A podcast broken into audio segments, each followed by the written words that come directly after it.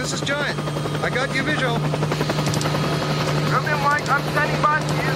Roger. I'll be there in a couple of mics. In the meantime, give him help.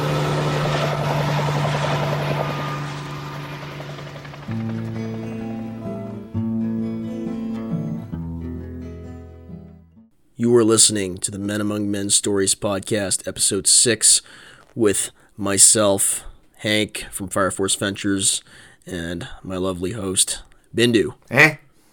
Handy Bindu. What you're about to listen to is a two ish hour interview we conducted with none other than Chris Cox, formerly of the Rhodesian Light Infantry and British South Africa Police uh, Police Anti-Terrorism Unit.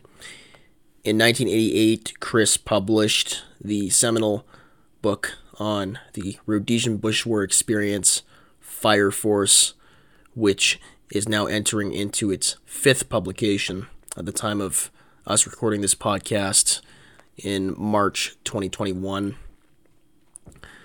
In many ways, this was the book that got me into Rhodesian history and in many ways as well, it was a punch in the gut to a lot of the preconceived notions and myths that I understood to be this very, very complex conflict.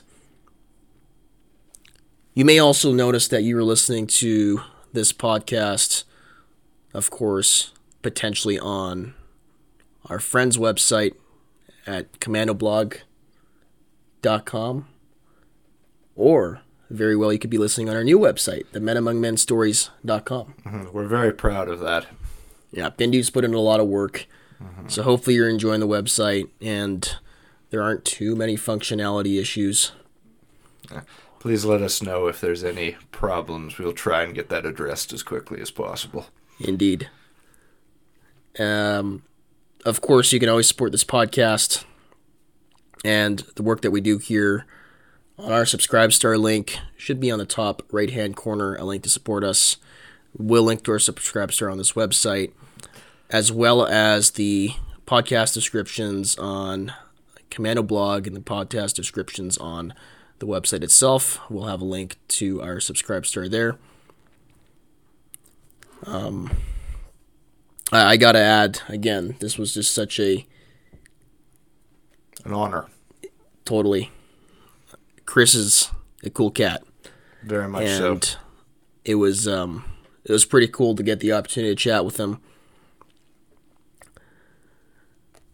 And uh, we really hope you enjoy this one. It was it was a cool. It was we hope it was it it was it's as good for you as it is for us. And again, if you enjoy it, um, please do check us out, menamongmenstories.com. Support us there or consider supporting fireforceventures.com, my website, uh, and do read our friends' work, friends and colleagues' work at commandoblog.com. Where so many historians choose to focus on prominent personalities and battlefield tactics, this is the story of a soldier's war. It is a gripping and bittersweet look at Army life. Fire Force is one of the few books to emerge from that era which is brutally honest and intensely moving. Fire Force will be the Rhodesian War what Remarque's All Quiet on the Western Front was to World War One. A high claim indeed, but perhaps valid, for this moving book is a classic in any sense. Those were just some excerpts from various reviews that have been written over the past few decades about Chris Cox's seminal work, Fire Force, which deals with his time in 3 Commando Rhodesian Light Infantry from 1976 until the independence of Zimbabwe. Shortly thereafter, um, within within basically a three month three year period, Chris serves through three Commando RLI. He discusses his, in his first book, Fire Force, and he carries on with a follow up book, which unfortunately we have not read, Survival Course. Not yet. Not yet.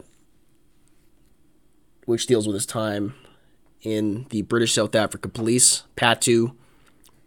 Today we are joined by none other than Mr. Chris Cox himself to discuss Fire Force.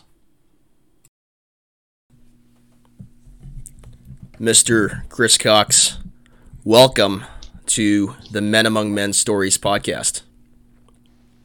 Thank you very much. Thank you for having me. Um, it is a distinct honor to have you here. As as we mentioned just before, uh, I'm I'm a big fan of Fire Force, of you, and uh, all all the amazing editing and writing work you've done, kind of cataloging the Rhodesian Bush War in, in many ways and being the go-to resource for for many people. And I think Bindu probably Yeah, no, I definitely agree.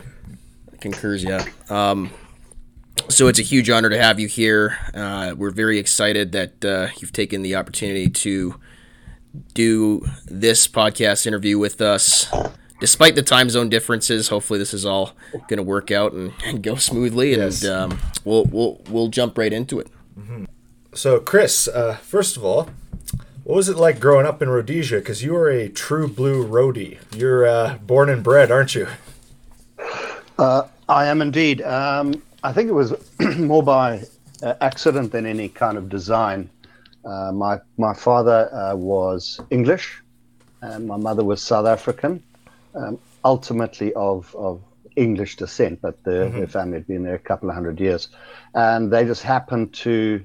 My dad happened to get a job in in Rhodesia the year before I was born, and so yeah, I was born there in '57 there was a lot of um, Rhodesia at the time was a, was a colony, a colony of the um, the British Empire, I guess, the, the tail end of the British British Empire. It was a self-governing colony, and it had been since 1923, and it was looking for dominion status, like Canada, Australia, and New Zealand, but that never happened.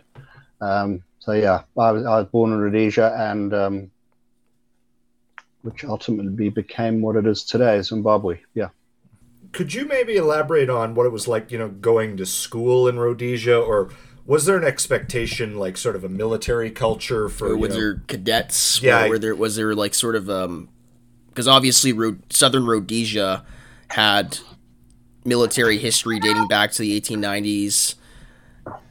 Um, and obviously the Great War and the Second World War, and Ian Smith was a Second World War pilot, as we know. Was there kind of a martial culture? Was it just sports? And uh, what, what what was it like growing up in, I guess, just in the fifties for us as millennials that didn't go to school in the fifties? Because we've heard all kinds of interesting stories.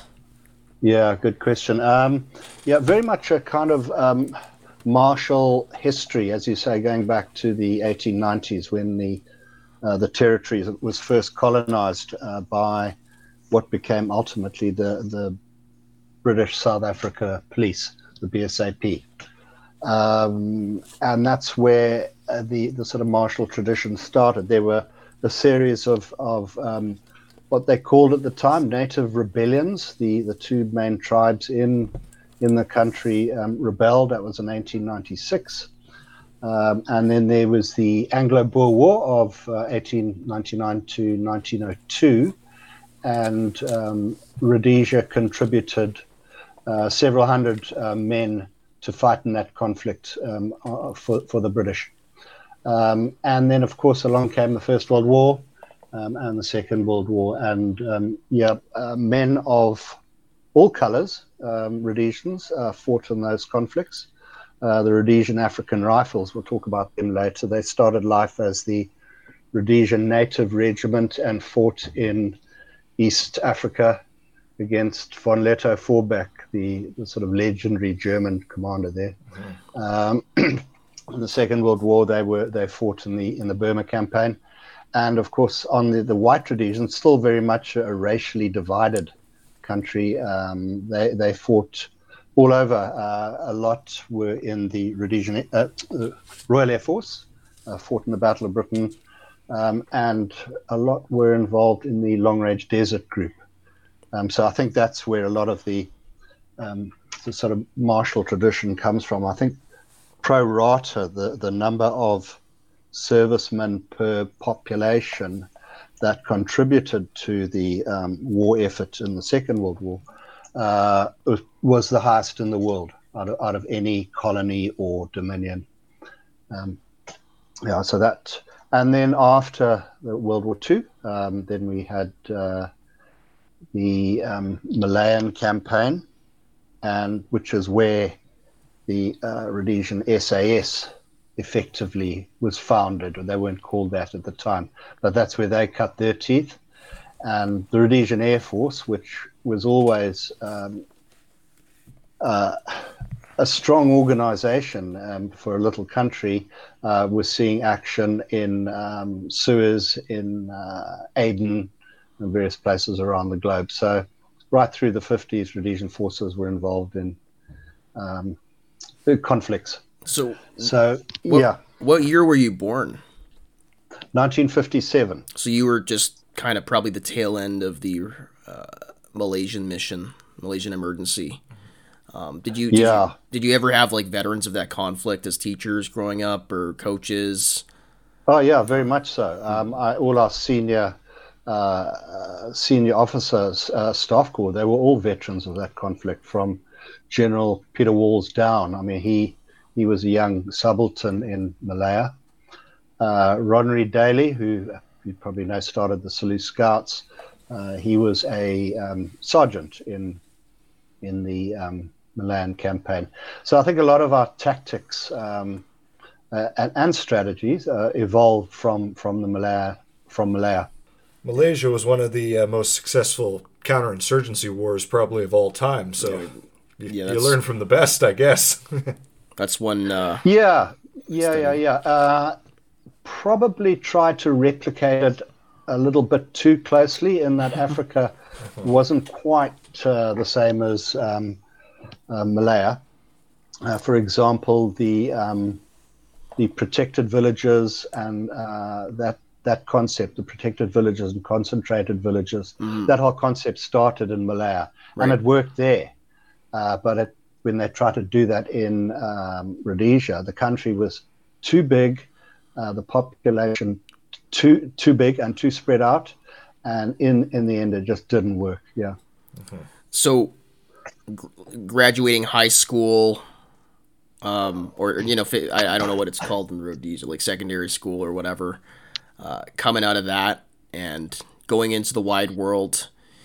We mentioned it in our first two episodes of which cover your book Fire Force. By the way, if you haven't listened to podcast episode one and two, please do. Before moving forward in this podcast, we we go over the book and basically we give a full rundown of the book without entirely reading it. Uh, but you're you're on a train to South Africa at the beginning of of the book, despite kind of being surrounded by by by this martial culture what was what was going through your mind around that time when you were 17 18 growing up in this world? Rhodesia i think as i mentioned was a uh, racially divided country as all uh, british colonies were at the time. Yeah. Um, I, w- I won't go so far as to say that it was an apartheid system but effectively it was. And um, whites were the the top rung of the ladder. Right. Mm-hmm. um, so i mean uh, non-white kids couldn't go to white schools, for example. Yeah. Um, bl- blacks could not buy property in white areas. So it was very much a kind of that was changing. It was a it was more of a paternalistic, dare I say, um, kind of um, system rather than um, like it was in South Africa, which was verkrampte Afrikanerdom, you know, the, um, mm. which means real, true uh, stop the, the whole Swart Gevaar, the black tide sweeping the country. Uh, Rhodesia was different, but nevertheless, it was a, a very um, racially divided country. Um, I was fortunate enough to go to a private school, which was um, private schools were allowed to be multiracial. So I had, um, I grew up with with non-white kids, uh, and come to I, I saw the iniquities and and the the problems. I mean, for example, uh, if we played sport um, against a government school, a state school, um, uh, we weren't allowed to field non-white um, players in our team, for example, mm-hmm. if we were playing away. Non-white was anyone who was not really Anglo-Saxon. Um, so that included um, Asians, um, uh, Chinese. I mean, I had a friend at junior school at the, who was a Chinese guy. He wasn't allowed to play play sport, um, that kind of thing. So there were a lot of inequities, and um, uh, a lot of the Rhodesian Front, which was Ian Smith's political party, which was in power at the time, um, were fairly right wing um, people and uh, of the, the old school, and they just could not see that that Rhodesia would ever. Uh, they couldn't see that Rhodesia could ever come out of this racial um, mix and into a more equitable society, and well, that was the cause of the whole war. So I was at the time I was fairly liberal in in my attitudes. Um, my parents uh, were liberal. Um, and I decided I'm not going to I'm not going to fight this war. There, there was a there was a um, at the time it was national service. Every white child, every boy, um, was required by law to do uh, 12 months national service, um, conscription, military conscription, um, and they, they, extended that in time to include Asians um, and people of mixed race. So I thought, well, no, I'm not going to do this. So I got on a train with my sisters to go to South Africa to visit my grandmother, and I was determined I was going to jump off the train, come back, and run away. mm-hmm. um, which was a fairly common thing. Um, no, yep. I wouldn't say that common among among among white kids, but a lot of them were kind of, um, well, we're going to send you out the country to university, and you never come back, for mm-hmm. example.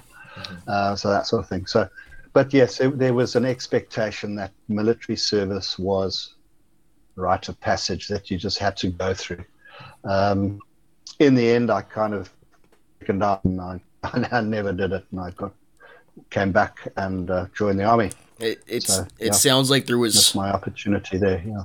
Yeah, it sounds like there was a dichotomy in in Rhodesia. There was almost two worlds. There was the world of um, definitely certain people in the Rhodesian front, and there was a there was another world that kind of was looking far further in the future and um, and recognizing that obviously having a paternalistic society for this long was you know in the era of decolonization wasn't really going to last. So um, and untenable. It, yeah. it was untenable, and uh, you exactly, and exactly. you and you saw kind of you had the unique experience growing up, kind of seeing both both sides of this, basically. Um, yeah, yeah, yeah, yeah, yeah, yeah. I mean, you know, to give you an example, I mean, the, the Rhodesian African Rifles, who were fine soldiers, and they, they had a tradition going back to the Great War, yep. First World War. I mean, uh, even as late as 1967, 68, somewhere like that. Um, the Rhodesian front, front actively voted against black soldiers becoming officers. Mm-hmm. Um, you know, I mean, it was a, kind of dinosaur thinking in, in, in many respects. Mm-hmm. Um, it, it changed quickly, but um, at, at, at a cost. Um, I mean, when, when Ian Smith declared unilateral declaration of independence in 1965 from, from Britain, um, that triggered everything.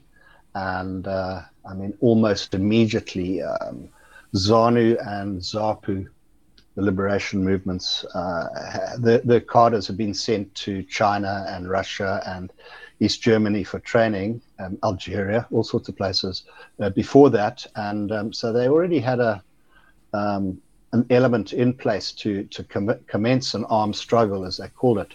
Um, and that started quite quickly in 1966, the first um, guerrilla incursions from, from neighboring Zambia and uh, Mozambique started, mainly Zambia.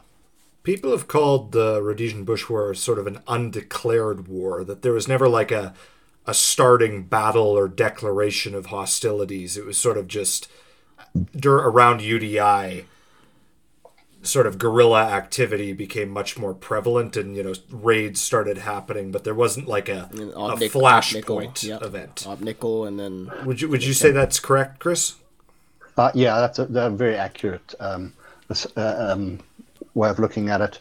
It started with um, 1966, the first sort of formal incursions, and I'm, I mean we're talking small numbers here. Maybe um, in a year, um, perhaps a couple of hundred only would uh, cross the Zambezi River from from Zambia, um, and the Rhodesian efforts at the time were what were based around what they call border control. So it was effectively guarding the borders um, uh, against these incursions. And um, when the guerrillas came across, just killing them, uh, capturing them, you know.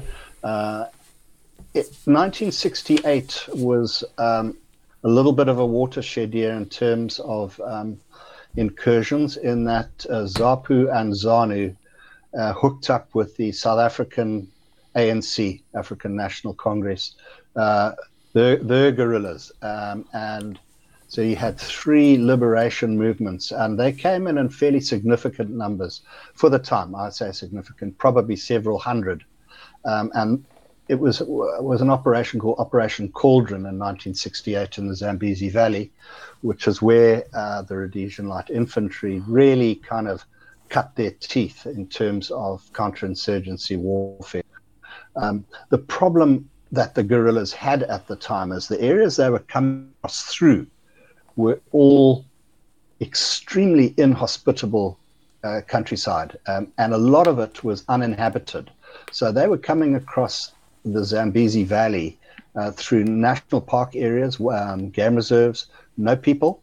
Uh, so they had no succor, they had no um, uh, no local support from the, the local populace, and um, they were up against uh, sort of the Rhodesian Light Infantry and others, Rhodesian African Rifles, and the Territorials, which I'll mention later, and and of course the Rhodesian Air Force. Um, and it was an Operation Cauldron that the Rhodesian Air Force was sort of able to hone their skills at aerial tracking, for example. Yeah, so that that ended badly for for the guerrillas, and they sort of went away and licked their wounds, basically. Um, and the Rhodesians sort of thought, well, another military victory, so to speak. And uh, between 1968, uh, for the next three or four years, um, the war, as a, it wasn't even known as the Bush War then. It was it was known as um, terrorist incursions. Really, um, there, there was no. Uh, the BSAP was still regarded as the senior regiment um, in the in the Rhodesian forces, and it was still regarded as um, uh, a criminal activity. So these these trained guerrillas, uh, which they were, would be arrested and charged. Um, rather than uh, taken as prisoners of war. There was no declared war. They, were taken as charged, were sent to court, and invariably hanged um, for carrying weapons of war and committing um, acts of war, uh, acts of war and murder and all sorts of things. So, the next major, and in the meantime, ZANU and ZAPU were having their own sort of um, squabbles and uh, um, trying to sort each other out in Lusaka and Zambia and that sort of thing. And in the end, um, ZANU effectively um, broke away from ZAPU and sort of moved to Mozambique. Um, and the next major incursion was in 1972. So four years had elapsed since Cauldron. Um, very low key uh, border control operations took place then. Um, and in 1972, there were major um, infiltrations, particularly by uh, ZANU. Um, that was now headed up by Mugabe um, from Mozambique into the northeastern area of the country. Now, this time it was slightly different because they were moving through heavily populated areas with the, the local populace, what they call the areas known as the tribal trust lands. Th- these were all the essentially the tribes people of the country, um, the rural people. Um, that's where they lived, and now the guerrillas were able to adopt the Chairman Mao tactics of mixing with the people, swimming, you know, and the fish and all that kind of stuff, and um, attack um, white farmers, white farmsteads, um, attack um, military um, facilities, police police stations, that sort of thing, and that was a fairly um, comprehensive, and it took the Rhodesians by surprise, uh, caught them napping. they started uh, mining roads uh, um, and quickly realized that the landmine was a huge weapon in the in the guerrilla arsenal. Um, and so the Rhodesian casualties ma- mounted for the time alarmingly um, because of that. And uh, so that, that continued till, and it was then uh, that the Rhodesians finally woke up uh, and, and started realizing that this was more than the incursions of the 60s. This was a, a more organized um, incursion with big numbers now, or bigger numbers. We're probably talking about um, into the hundreds, um, if not thousands, of, of, guerrillas starting to infiltrate the country. Um, in 1974, uh, which was the next kind of um, important um, date is when the 73 74 actually is is when the whole fire force concept uh, was developed as a way of um, dealing with the guerrillas and and the whole uh, military structure uh, that that we came to know in, in the Bush War was established um, with uh, various uh, JOCs, joint operational centres, established across the country, particularly in the northeast in what had now been declared the Operation Hurricane area. And that was in 74, and the war started hotting up uh, from that time on. And uh, the regular units, Rhodesian African Rifles, uh, Rhodesian Light Infantry, SAS, etc., started taking casualties, um, significant casualties, um, uh, comparatively tiny uh, compared to the, the guerrillas, but nevertheless, I started taking casualties and fire force became a regular thing. Um, in 1976, which is when I joined, mm-hmm. uh, that was now the sort of I call the third phase of of the war, which is when the guerrillas, a, a, seminal event had occurred in the meantime in 1975 when Mozambique was uh, given independence from Portugal which uh, uh, Portugal had been a friend of Rhodesia's, um, and Rhodesia's um, access to the ports of um, Beira and uh, Lourenço Marques, which is now Maputo, uh, were the uh, Rhodesian lifeline, as it were, in terms of imports. All Rhodesia's fuel came through. 1975, um, the, the, Portuguese walked away, uh, gave um, Mozambique independence, Portuguese East Africa as it was known, uh, handed it on a plate to Frelimo, who was a, a ZAPU, a ZANU Zanla ally, um, Samora Machel, and he invited Zanla, the military wing of, of ZANU, into into Mozambique, and they set up um, a whole string of uh, camps, uh, training camps, and bases inside Mozambique. And in 1976, uh, all these bases were activated, uh, and another massive incursion. I say massive. It, it again now probably numbering um, 17, uh, sorry, several thousand uh, into Rhodesia across the eastern border. Now the, the eastern border was with with Mozambique was about 1,200 kilometers long and to police that border was almost impossible. Um, they, the Rhodesians did a whole lot of stuff. They had a, excuse me, what was known as a cordon sanitaire minefield that ran um, the length of the top half of the border from um, around the bulge of, of Rhodesia at the top down to about midway to, to a town called Umtali. Um, they tried to extend it, but now suddenly uh, the Rhodesians found themselves no longer with just the Operation Hurricane area, which was in the northeast of the country, but the whole east and southeast of the country um, was now uh, infiltrated heavily with with guerrillas. Yeah, um, and they opened up what's known as the Operation Thrasher area along the east, eastern border and the Operation Repulse area, which is along the southeastern border, with fire force bases along the way.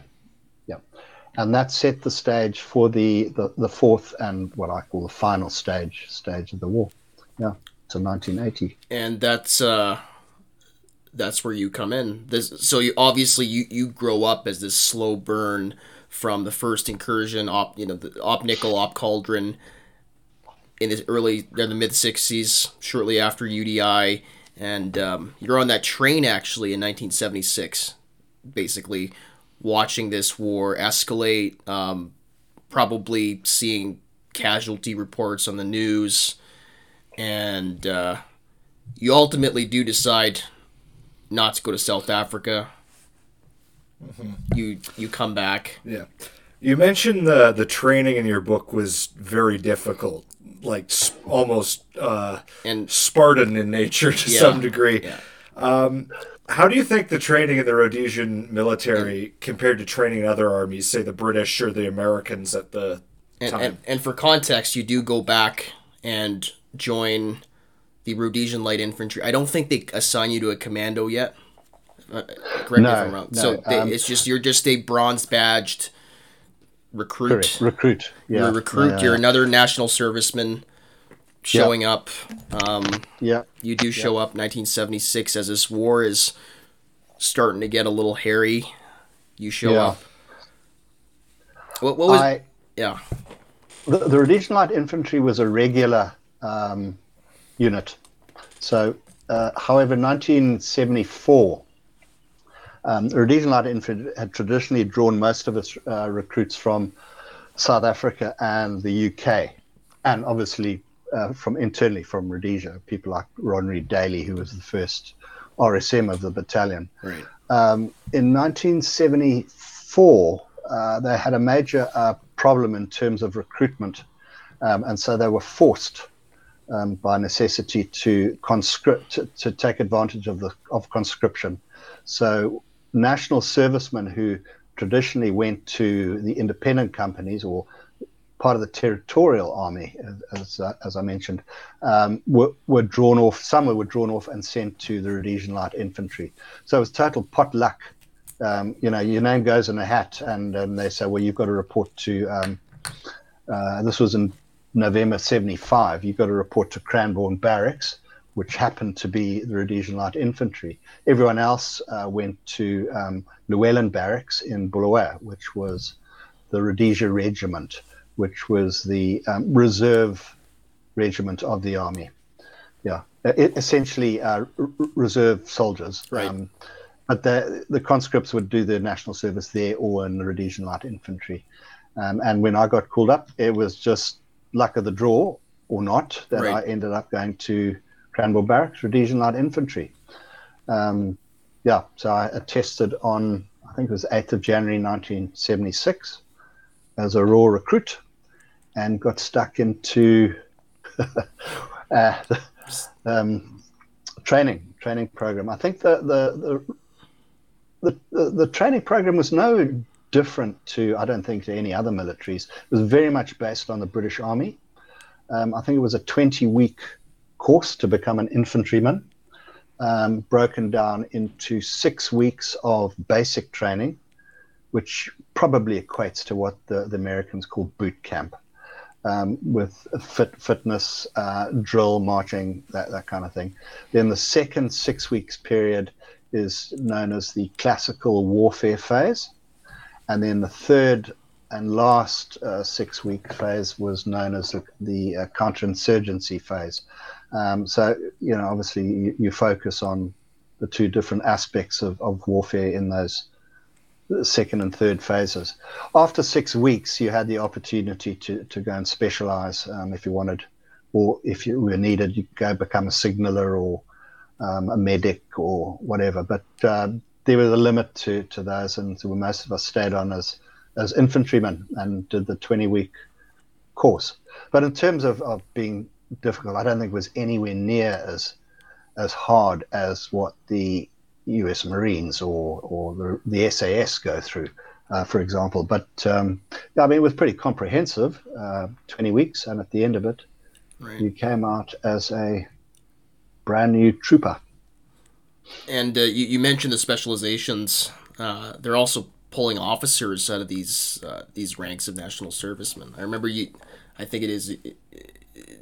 You did get assessed to be an officer. I yeah, they very- had an officer. Se- very they briefly. had an o- officer selection board. Yeah. yeah. Um, officers generally, uh, regular officers were required to do a 13 or 14 month course at the School of Infantry in Gwelo. Um, however, again, they had a shortage of officers, so they plucked out national servicemen and trained them up um, on a four and a half month course, same as us recruits. And they came out, uh, sent to um, uh, School of Infantry, and they came out as uh, second lieutenants or sergeants or senior NCOs. and they were then allocated to wherever, um, to, to the uh, independent companies or to Rhodesian Light Infantry, whoever needed an officer uh, was sent these guys, yeah.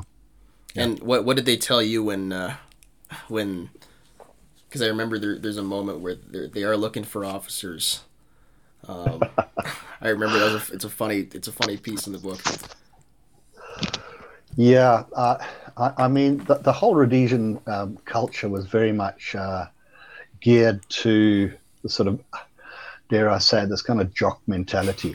Um, yeah, and, um, you know, good sportsman, uh, uh, loud, abrasive, brash, and more um, more more British than the British I've heard, almost. in some respects, yeah. yeah. So no, I didn't. I didn't get to be an officer. Um, yeah, which is kind of interesting because it defined my my path in the Rhodesian Light Infantry, which I wouldn't have changed with, with hindsight. Yeah. The one weapon that is kind of iconic to the Rhodesian Bush War is the uh, FNFL. F- FNFAL. Yeah, you carried that into battle. What are your thoughts on that weapon? and, and training too. You know, there's a Yes, lot of and, and you're trained, I assume, with that weapon as well. by the time you made it there to three commando, the lovers, you know, Yeah. the with a big banana flag, which we'll we'll we'll have to talk about in a moment. Um, you were you were you were slinging around a uh, FN rifle. What were your thoughts on that weapon? It was a fine weapon. Um, It was um, compared to the AK 47 and the SKS, the standard guerrilla weapons, it was a sophisticated, um, finely tuned weapon. It needed a lot more maintenance uh, than the, um, the, the AK, um, but it the, the advantage it had over the AK, for example, was its superior hitting power and uh, distance. Not that distance was too much of an issue, but I mean, it could go through a tree. It was 7.62 long, the Yeah. round, as opposed to the AK 47 7.62 intermediate. Um, it took the same ammunition as um, the SLR, pretty well the same weapon f- as the self loading rifle, which the BSAP and some of the territorials used. Um, the only difference between an FN and SLR was I think the SLR had a carrying handle and um, had a very different shaped um, flash hider. That's right. Yeah. Um, yeah. Um, uh, but yeah, really good weapon. Um, the, the disadvantages of it um, were it, it was quite long, um, it, a little bit unwieldy at times um, in close confinement of thick bush. Um, but you worked with that, you know. You lived with that was your that was your rifle. That's what you lived with. But it was a fine weapon. It really was. Um, uh, there were a few variations. Um, uh, we managed to find a, it, it took a standard 20 round magazine, um, but there were a few 30 round magazine and even 40, 40 round magazines floating around, which we um, it was always nice to have a 30 round magazine on your weapon when you went into action, so you you had a a full house, so to speak, of rounds on your weapon. Um, I found the 40 round magazine tended to unbalance the weapon a little bit, but uh, it, it, had the um, it, it, it had three functions: um, single shot, semi-automatic, and no two two um, single shot or semi-automatic and fully automatic. But the fully automatic was just crazy. I mean, you'd, you'd go through your, your 20 rounds in a couple of seconds. That's right. And so it was hopeless. Yeah. And because it was quite a powerful weapon, it, it bucked, it kicked up quite heavily. Um, so we found um, most of our shooting, because our, all our um, uh, contacts were, were fairly close range, so you didn't need the distance uh, and the accuracy so much. But uh, where I think we excelled was the um, not sure what, what it's called. Uh, we call it open-sighted shooting, uh, where you learn to you don't sight the weapon. You you use the weapon as an extension of your arm, and open eyes, both eyes open, no aiming, and you, it's like you're pointing your arm, and uh, mm-hmm. you, you're firing two rounds, double tap, ba in, in one hit, as opposed to single shot or fully automatic and that became uh, I mean, we practiced that and practiced that. It became second nature. You could do it, do it with your eyes closed almost. And I think that was that accounted for a lot of our success, and and saved a lot of lot of lives too. I mean, that, that double sighted shooting. Mm-hmm. Um, the, the, the disadvantage became in terms of its weight. It was a heavy weapon for a rifle, and um, as a uh, as paratroopers, when we were trained as paras in 1977, um, it was quite a cumbersome weapon to strap into your into your parachute webbing. Um, where I mean, some of the officers managed to snivel for themselves folding butt AKs, mm-hmm. uh, not AKs, folding butt FNs, um, which goodness knows where those came from because those weren't standard issue at all but they were superb weapons. Those um, folding butts. I think they might have come from South Africa. Mm-hmm. Um, yeah, FNs, brilliant weapons, perfect for paratroopers. Um, nice and compact as well. But those were few and far between. We were stuck with the old um, FN, some of which had wooden butts, I might add. yeah, yeah. Uh, and, um, but, uh, did, did you also carry the uh, MAG at any point? I did a lot. Yeah, a lot. Um, yeah. Yeah, no, that that was a uh, that was a superior weapon, and I think it still is today. Um, oh yeah, oh yeah, yeah, um, yeah. That was uh, yeah, heavy, heavy, heavy, heavy. But um, yeah, I think I, would only been eh, when I when I qualified as a, an infantryman and went into the commando. It was in my sort of second bush trip. A bush trip was six six weeks, six weeks in the mm-hmm. in the bush, um, and then uh, ten days back at base retraining and on and on. So it was my second bush trip that um, our, our, troop sergeant said, "Here we go, there's the MAG," and it took a lot of getting used to to handle those things. Uh, they really were were heavy, um, awkward uh, mm-hmm. as anything to carry. Um, there were various ways of. I mean, going into action, you weren't allowed to carry it on your shoulder you know, yeah. you had to have it at the ready, slung. Yep. Um, or if you're a really strong guy, like some of them were, you carried it like a rifle in your shoulder. But I couldn't do that; it was too heavy. Um, but what a fantastic weapon! And um, yeah. I think again, this, this this probably accounts for some of our success. Is that in our sort of the far four sticks, a stick was four men, uh, um, four men only because four men and what could be carried in a Alouette 3 helicopter. So a stick was four men, three riflemen, and one MAG gunner. So the ratio of uh, a, a, machine gun uh, in in your section, in, in your platoon, or troopers we called our, our, our platoons, was high. I mean, you know, if we had uh, six sticks, for example, that was six MAG guns. That's a lot of firepower, you know. And yeah. I mean, each MAG gunner, he had access to, I don't know, 600 rounds.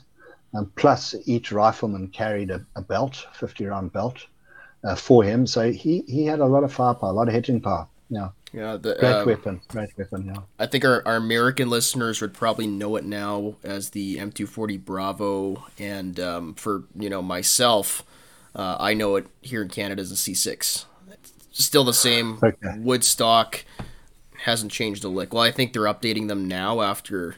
Yeah. I mean, it just shows the service life. I carried yeah. basically an MAG. Um, you know, I fired an MAG identical to probably what was used during the Rhodesian Bush War. I, I So remember th- this is yeah. This is the FN. Huh? FN this is MAG. yeah yeah they're um Yeah. Yeah. yeah I don't know I don't know if ours are in Canada or, or FN they might be indigenously produced but they've got the they're like identical more or less they're Yeah. built under license Yeah.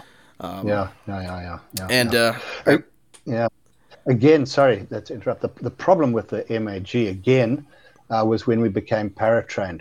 oh yeah To strap, to strap that guy. yeah I mean, we, we went in paratrain making making things up as we went along. We had no idea how to do this, and um, so we just sort of strapped it in, almost like with a bit of rope on into your side. I mean, it really was primitive. Um, and uh, hang on, the, the, the barrel's going to get Yeah. stuck in the dirt when you land, so we just yeah covered that with a bit of and little you plastic bag. and you had a Yeah. spear barrel too another spear Yeah, barrel yeah. you had to carry it's it, it's Yeah. basically like the size of a small child that you're you're just you're hauling around more or less if, Probably if- same weight Yeah. too. about the same weight Yeah. yeah, that's that's Yeah, it yeah. Um, But, but but a beautiful weapon, absolutely beautiful weapon. and um, there is there's a pic, there, there's a picture in your book and there's a mention of uh, one Marius Marai, who um, Marius Murray. Mar- yeah, Marius yeah, yeah. Apologies for the pronunciation there. Uh, he, I, from this picture, he's a huge dude. Uh, why don't you describe him for us? Because you did mention, I think he was able to fire it from the shoulder, which is crazy.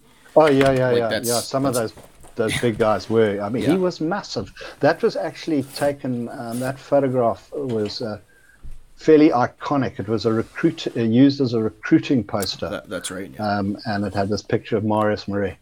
Um, yeah, I mean, he would he would handle an MAG like a toy. He really would. Um, but yeah, an interesting character. He, he, he was killed soon after the war, sadly enough. Mm-hmm. yeah for for those that haven't seen the picture it is fairly iconic you can you can find it around it's just him he's got a big smile on his face Looks like a very jolly fellow. uh, he's got he's got the vic- He for was. victory sign uh, and Yeah, yeah, yeah, yeah. that Yeah, mag looks more like you know a little 22 or something something it, it's tiny on him He's a big just- guy. yeah because Yeah, big guy, Morris. Yeah.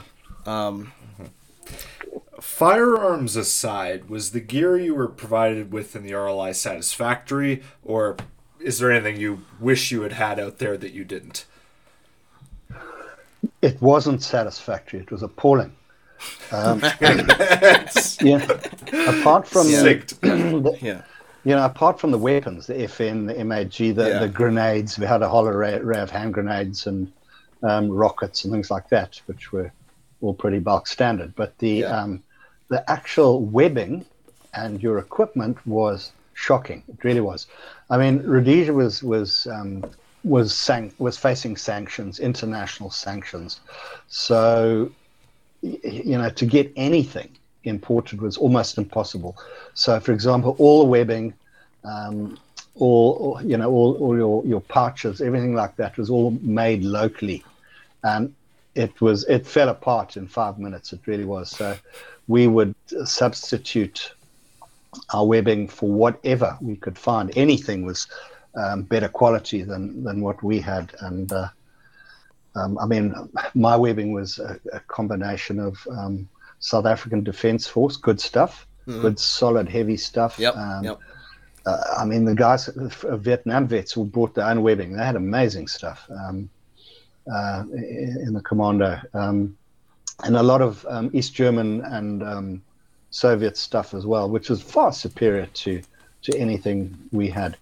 Um, which, in in some respects, uh, um, prompted the development of um, chest webbing which became very popular. Um, it wasn't standard issue, but um, the guerrillas pretty well all had chest webbing, Chinese or you know, old communist origin, and it was good quality stuff, good canvas, solid stuff, and um, a lot of our people um, started u- copying this and getting it made up locally to their specs um, into their own kind of chest webbing. And then from there, it developed into uh, almost like a Fire Force jacket. So, you know, when, you, when a call out came, rather than just um, uh, putting on your chest webbing, or, or I never wore chest webbing or a Fire Force jacket, I used my own that could double up as um, either for a, for an MAG. I use those pouches for, for belts. Um, so the other guys with their jackets would just shrug on their jacket, and everything was in there. All the magazines, all the grenades, everything was in there. So, and, and those were well made. They were made to spec, um, as opposed to the mass-produced rubbish Right. that Were- we had. Were Yeah. the uh, were the fire? I understand a lot of the Fire Force jackets were produced like indigenously, private purchase. Um, I've seen a few of the originals. I've played around with some of the originals. Uh, how, how did you guys deal with wearing that kind of kit, especially if it was like that atrocious original army issue webbing? How did you deal with that in the heat? Because canvas is uh, Yeah, no, no. I mean, I, I couldn't abide it. That's why I never wore um, chest webbing. A, because if you're lying down, you know, in the prone position, you're Yeah. lying down, you get these magazines digging into your chest.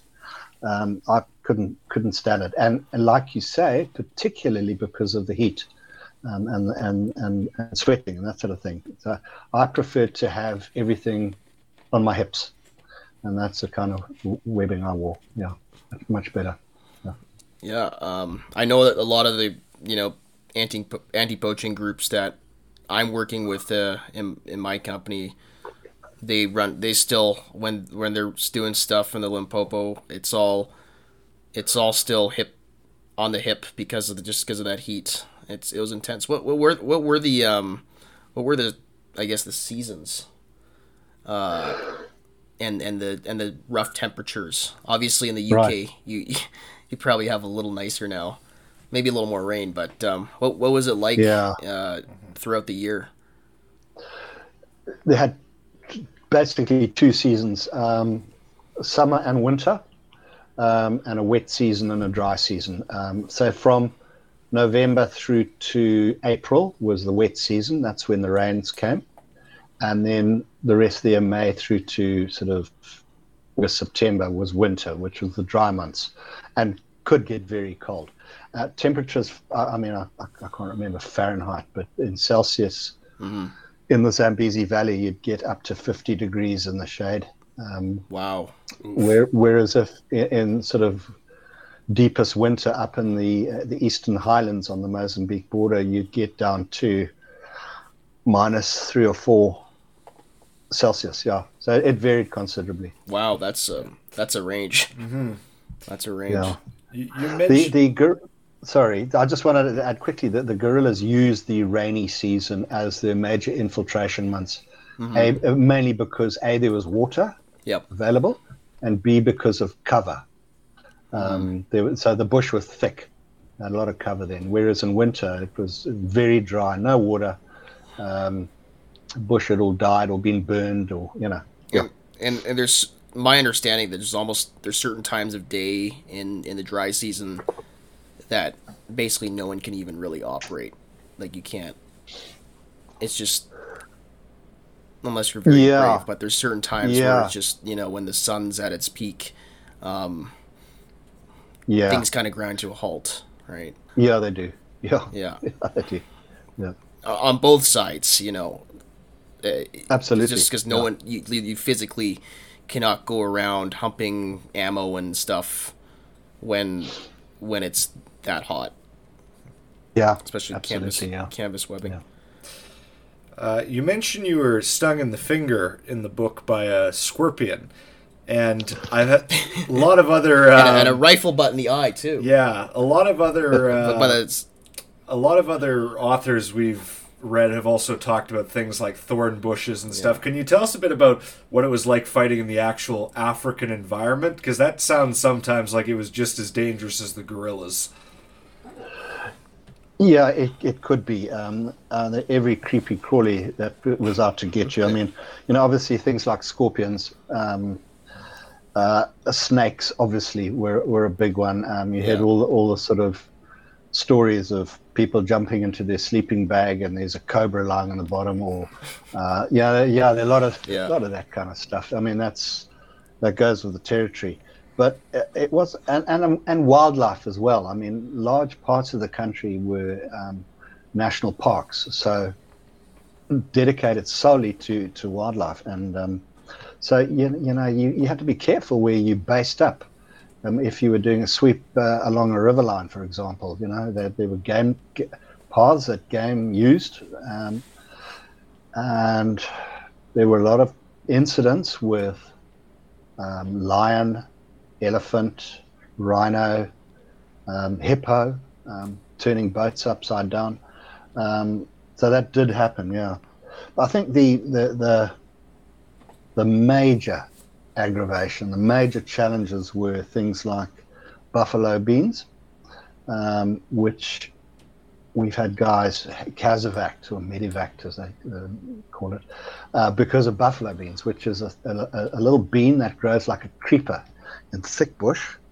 Um, and each bean, it's probably about the size of a, a normal um, of peas but it has these fine, fine, fine little little hairs, and if you brush up alongside that, watch out. You know those hairs get into your skin, and uh, you know I've seen people use several tubes of calamine or, uh, lotion to get rid of the stuff.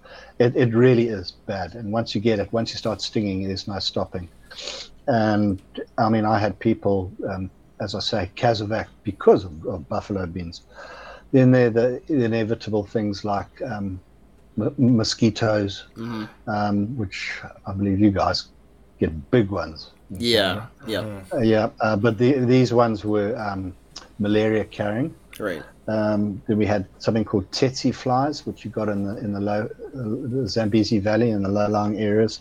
They carried uh, sleeping sickness, um, and then the kings were the mapani flies, The named mapanis, yeah. after mapanis. Yeah, we're very very like a little midge, um, named after the mapani tree, which was a, a lowveld or a, a, a, a very low country um, tree, and these little guys would get into the, anything with moisture. So your eyes, Oh. your nose, your mouth, they would just swarm in and infiltrate you. Yeah, they were they were killers. I, I've heard they had a from a lot, not you know, not not just from you, but from multiple multiple sources. Ran, you know, different people I've encountered, um, even people that have just been to that part of the world. Like they have a wicked bite. Like I've heard, like they're like on the on the pain factor, they're like really really high up there. Just The, ma- uh, the Mapani Mapani. flies. No, that yeah, th- they were irritating, but Yeah. not like the. Um, I think you might be getting confused with the tsetse fly. okay, okay, yeah, They, that, they were like, yeah, they, they were like a horsefly, but okay. a million times worse. Oh man, They're awful, yeah, yeah, yeah. And then, of course, all the diseases that come from these beauties, like malaria. And Right. Mm-hmm. I had malaria several times, I've, and, and tick bite fever. An Right. Absolute d- dreadful thing, yeah. So, uh, challenge of doing business. Yeah, w- w- was it uh, was it something that so you know you you you do your um, recruit course and then you make it to three commando, which again, well, well, I'll have to circle back to why your flag was a banana because that's a funny story, but um, of of all the units, you had the most interesting flag, I think. Uh, but is this something at like uh, the unit level, the commando level that they had instructed you on? Was this something that was part of your basic to deal with this environment, or was it really kind of expected? You know that you knew because obviously it's some foreign volunteers from more temperate environments. Let's say, Yeah, Uh, yeah, yeah, yeah. especially young men from the UK would be this would be a huge shock to them. Um, I, I've talked to a lot of Canadian veterans that it was uh, it was a, probably even a crazier shock to them. So was it something that was incorporated into your training as well, dealing with that environment, or was it something that at the uh, unit level was done? I, I think it was kind of taken for granted that you, you kind of knew what you, you should be expecting. And Yeah. uh, yeah. you, you, you had to take your malaria tablets, for example. Yeah. Um, it was a chargeable offence if you didn't. Mhm. Um, you would you would treat you know, you know the medics um, you did your basic medics course on recruits course, and you were you were taught about all snake bites and what sort of serum and that sort of thing. Uh, yeah, so, but but it was all pretty sort of um, basic. It was you just got thrown in the deep end really and said, well, off you go in the bush. So, so yeah. for for you as a native Rhodesian, it was probably a little easier. But I can imagine for some of your uh, colleagues that came from again colder climates or less exotic places, it was uh, it was a shock. Um, yeah. I think people forget how much the the not because uh, so many people in where we live, when they think of war, they think of World War One, World War Two, specifically in Western Europe, where it's fairly temperate and there's a lot of you know fighting in the trenches and cities and stuff. I don't think a lot of people sometimes think of, especially here in Canada, where the last war on Canadian soil was fought in the 1880s, the, the Red River Rebellion. Mm-hmm. Think of how dangerous the environment can be. Like if you had a war in Canada today, I mean, you'd be losing half your troops to frostbite and grizzly bears. Yeah, I, I don't think yeah. people understand, especially like when lions and malaria and all that, understand how big of a killer that is in wartime. Yeah, absolutely. But conversely, um, I don't think I would have liked too much to have been on the Eastern Front. True. Yeah.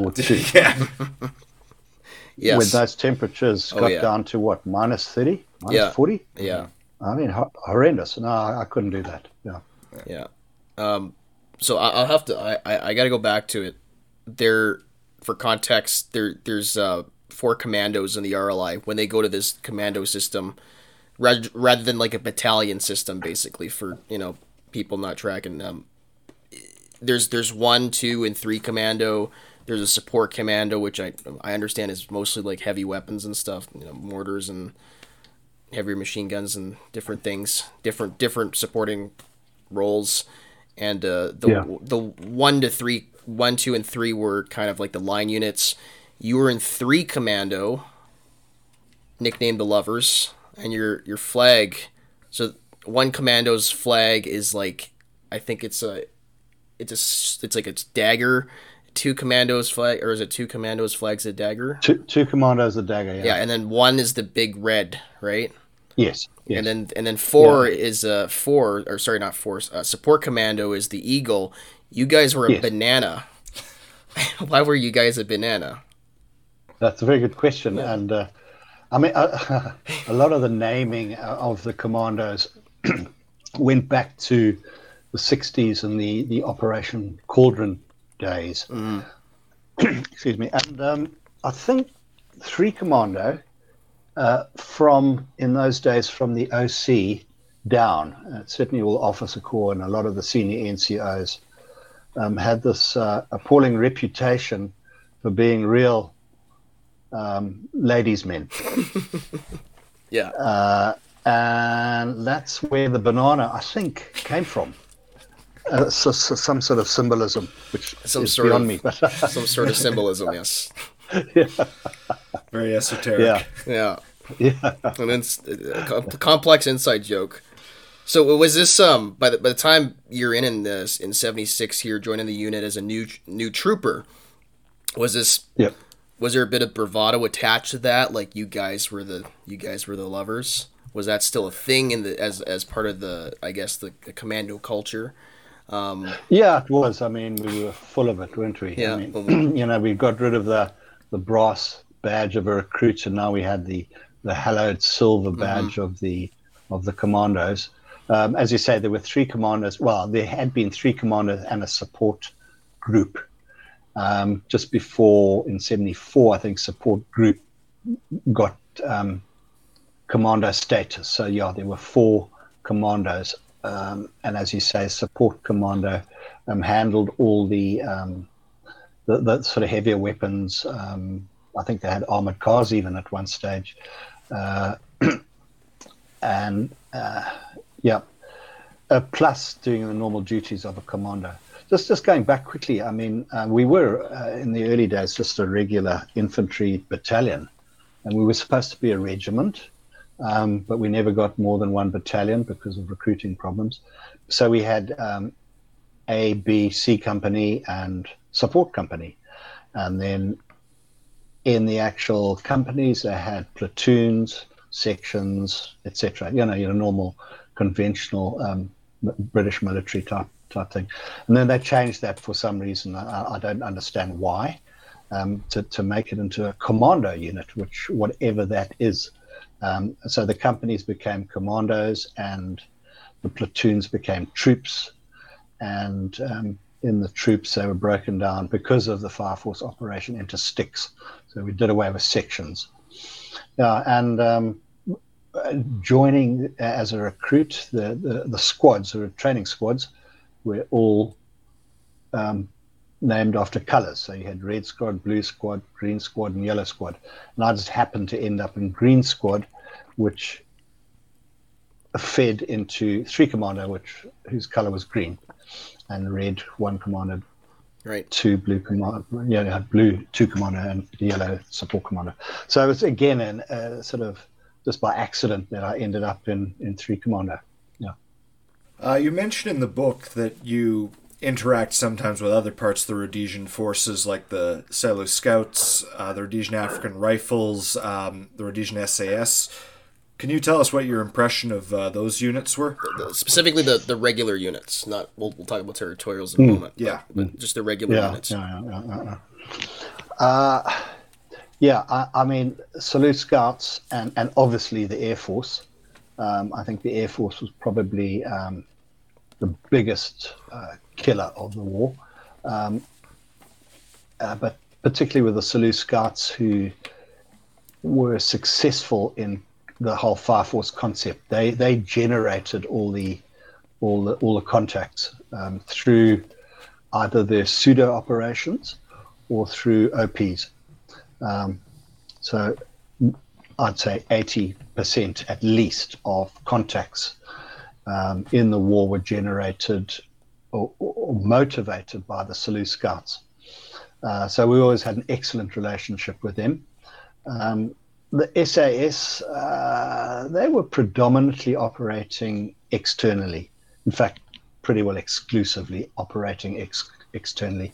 So we didn't have that much to do with them. Um, uh, we always thought they were a bit up themselves, super troopers, as they thought. Yeah. Uh, but they, were brilliant. I mean, no doubt about it. But uh, they, they, as I say, externally, and it was only sort of from 78, 79 where the RLI moved on to um, almost an exclusively external role. When I say external, is attacking camps in Mozambique or Zambia, right. as opposed to handling fire force operations internally in Rhodesia. And so we would uh, hook up, work together with the SAS on a lot of these raids. Uh, for example, the first, well, well, the the one big raid, the first big RLI SAS raid, combined raid, was on Chimoio, a camp in uh, Mozambique, uh, between on the on the road to Beira. So I'm halfway up Mozambique, and uh, there there were 196, I think, soldiers went in, of whom about half were SAS and about half were RLI. So yeah, all those big raids, we worked closely with SAS, no problems, worked well together with them, and then the Rhodesian African Rifles, um, ditto. I mean, um, in the earlier days when there was a shortage of paratroopers, uh, they just they, they, just weren't the facilities that the new Sarum Air Base in, in, in Salisbury or Harare is now to to handle the requirements for the, the paratrooper uh, needed for the Fire Force operation. So uh, the RAR, Rhodesian African Rifles, they'd been paratrained, and so we did a lot of operations with them as well. And fine soldiers. They really were good guys. Yeah, yeah. Mm-hmm. yeah and um, on, on, that note, you mentioned you mentioned uh, Chimoio. Um, so that's that's around the time uh, you were you were working with a guy uh, by the name of Hugh McCall, who um, a lot of our American listeners have, pro- probably heard of because he was uh, he was a Vietnam vet, and you did you did it earlier when we were talking about gear. You mentioned the uh, the Vietnam vets um, who was Hugh McCall? Sergeant Hugh McCall. Uh, Hugh McCall. Um, he wasn't actually a Vietnam vet. Um, he had done his time in one of the airborne okay. units. Oh, right, uh, right. Before, okay. before um, Right. Vietnam. Right. Um, so I think he did three or four years, or even five years. I can't remember. In it would have been 82nd, or I'm not sure which airborne unit. I think um, 173rd, if I remember. Yeah, 173rd. yeah, yeah, yeah, yeah, yeah, yeah, yeah. So he came to us. He'd done his time there, and then then become an actor of all things in New York. Oh. Um, but, but he felt very strongly about communism, um, as most of the Americans who, who came out and, and fought with us Right. did. And so, yeah, in '76, he came out and, and joined. Um, we thought he was incredibly old because he was like 28 or 30 or something like that, you know. We were all 18 year olds. So here, here was this granddad, as we call him, coming out. And we became very close friends, you know. Yeah. and uh, Yeah. and he made he made quite the impression on you guys. Uh, he so when you met him, was he an NCO already, or was he was he a corporal? Was he a sergeant? No, no, no. He joined as a, as a trooper or Oh, private really? soldier. Wow. Yeah, yeah, yeah, yeah. Um, but he, he, he was promoted pretty quickly. Uh, within a few Right. months, he was he was a lance corporal, NCO, and he ended up as a sergeant. I think. Um, Right. the, the, the tragedy with his situation is he, he married a Rhodesian girl um, that had a baby while he was still in the army, and in '79, um, on his last day of his last tour, he got shot. He was killed, killed in action, um, and he was going to be demobbing uh, the next day and taking his new family back to the states. Yeah, Mhm. killed with another American, coincidentally. I don't think it was. It wasn't Elsasser. I think it was Dwyer, another American guy. Yeah, they were both killed in the same Stephen uh, Stephen Dyer, Dwyer, yeah, from from Boston, I think. Yes, yeah, that's him. that's yeah, him. yeah, Yeah, yeah, yeah. and um, They're in the same stick. Yeah, That's right. Together, yeah. and Ike, Yeah. Ike, I think was killed the year earlier. Oh, we- Yeah, he was was killed while I was still there. Yeah, I think yeah, 78, yeah. I think incidentally, like on the same day, it, it was weird. It was like it was very similar. It was like that that's that September. That day was like a weird. It was just a, you know one of those days. Yeah, Um, yeah, yeah. But yeah, uh, you knew yeah, Ike yeah. as well, and uh, I guess we we might as well talk about Ike for just a quick quick Mm-hmm. moment. Um, he so we're obviously you're in the UK right now. You you mentioned you're in Glos. Gl- I can't pronounce it. Gloucester. Gloucestershire. Gloucestershire. I'm sorry, I'm not. Yeah. I'm not of Anglo-Saxon descent, and I don't have a British accent. So it's much harder for me to pronounce. Um, but that being said, you're in the UK. We're in Calgary, Alberta, which is where Ike Elsasser spent a lot of time in his youth growing up. I think he went to high school here, if I, I remember correctly. Uh, he was originally from British Columbia, which is not you know the next province Yeah. over from us but he spent a lot of time here. He was basically here with the Princess Patricia's Canadian Light Infantry, Yeah, which was based in our city. And incidentally, like I paraded at the same base that he paraded out of, like the exact same place. You know, the old CFB Calgary grounds is where you know I worked out of. Um, and I was, I remember I was, I, I when I read your book for the first time while I was in the military and looked at kind of all these stories and then and then looked at that roll of honor and going through the through the guys in that roll of honor and and I, I was flabbergasted. I was like blew my mind. There was a guy from Calgary, like literally, like I was reading Fire Force and then like, looking through the roll of honor. I think on base and uh, I remember like oh my god, there was a guy from like where I'm like sitting. You know, that's Yeah. it's a small world. Yeah. Um, yeah. He was a- a lovely guy, a gentle guy. Yeah, Yeah, it, it, it- and I, I remember um, there's a mention on the RLI Regimental Association that he he threw the rugby ball around the Canadian the Canadian way, or, or I guess I guess American way. He, he treated it like a Yeah. football. What do you guys think Yeah, of that? Yeah, no, pretty cool. I mean, uh, we, all learned to play baseball because of the the Americans and, and, and the Canadians who were over there. Yeah, I mean, uh, great guys, really, really, really great guys. A lot of them, yeah, great guys. Yeah, And of course, there are lots of Aussies, Australians, and Brits, and you know they'd all seen action in Northern Ireland, and um, Yep. so they brought all these these skills, you know, Vietnam and Northern Ireland and Vietnam. The Aussies were all Vietnam vets in the main. Uh, So there we were, like 18, 19 year old Rhodesians, uh, pretty green, green behind the ears. Um, and we're, we're meeting all these hardcore, uh, yeah, and we had um, guys from the uh, French Foreign Legion. I think at, at one stage they counted something like 17 or 18 different nationalities Wow. in the RLI, which is amazing. And that's Americans, Canadians, Aussies, Kiwis, Frenchmen from the Legion, Germans, Belgians, and of course a lot of South Africans. Um, Yeah, and quite a lot of Canadians too. Uh, uh, some really good guys. Um, I mean, some of them are, we still regard them as legendary to this day. People like Matt Lamb, Yep. uh, amazing guy, yeah. Um, so so it's not just the you know the Rhodesian side, all these line units from um, Rhodesia itself, but you you were encountering dudes from line units and commando units and special forces, airborne, f- foreign legions, French and Spanish, all over the world. yeah, all over the world. And they all brought with them um, the unique skills and, an and experience, you know. Um, and, and in the main, they tended to, they really sort of blended in well. And, and we created something kind of quite special, I think. I mean, at one stage in my, my troop um, or platoon, I was the only Rhodesian. The rest were all Irish, or I mean, in my stick, I had a an Afrikaner, a South African. Um, I had a, an Irishman, um, ex-IRA.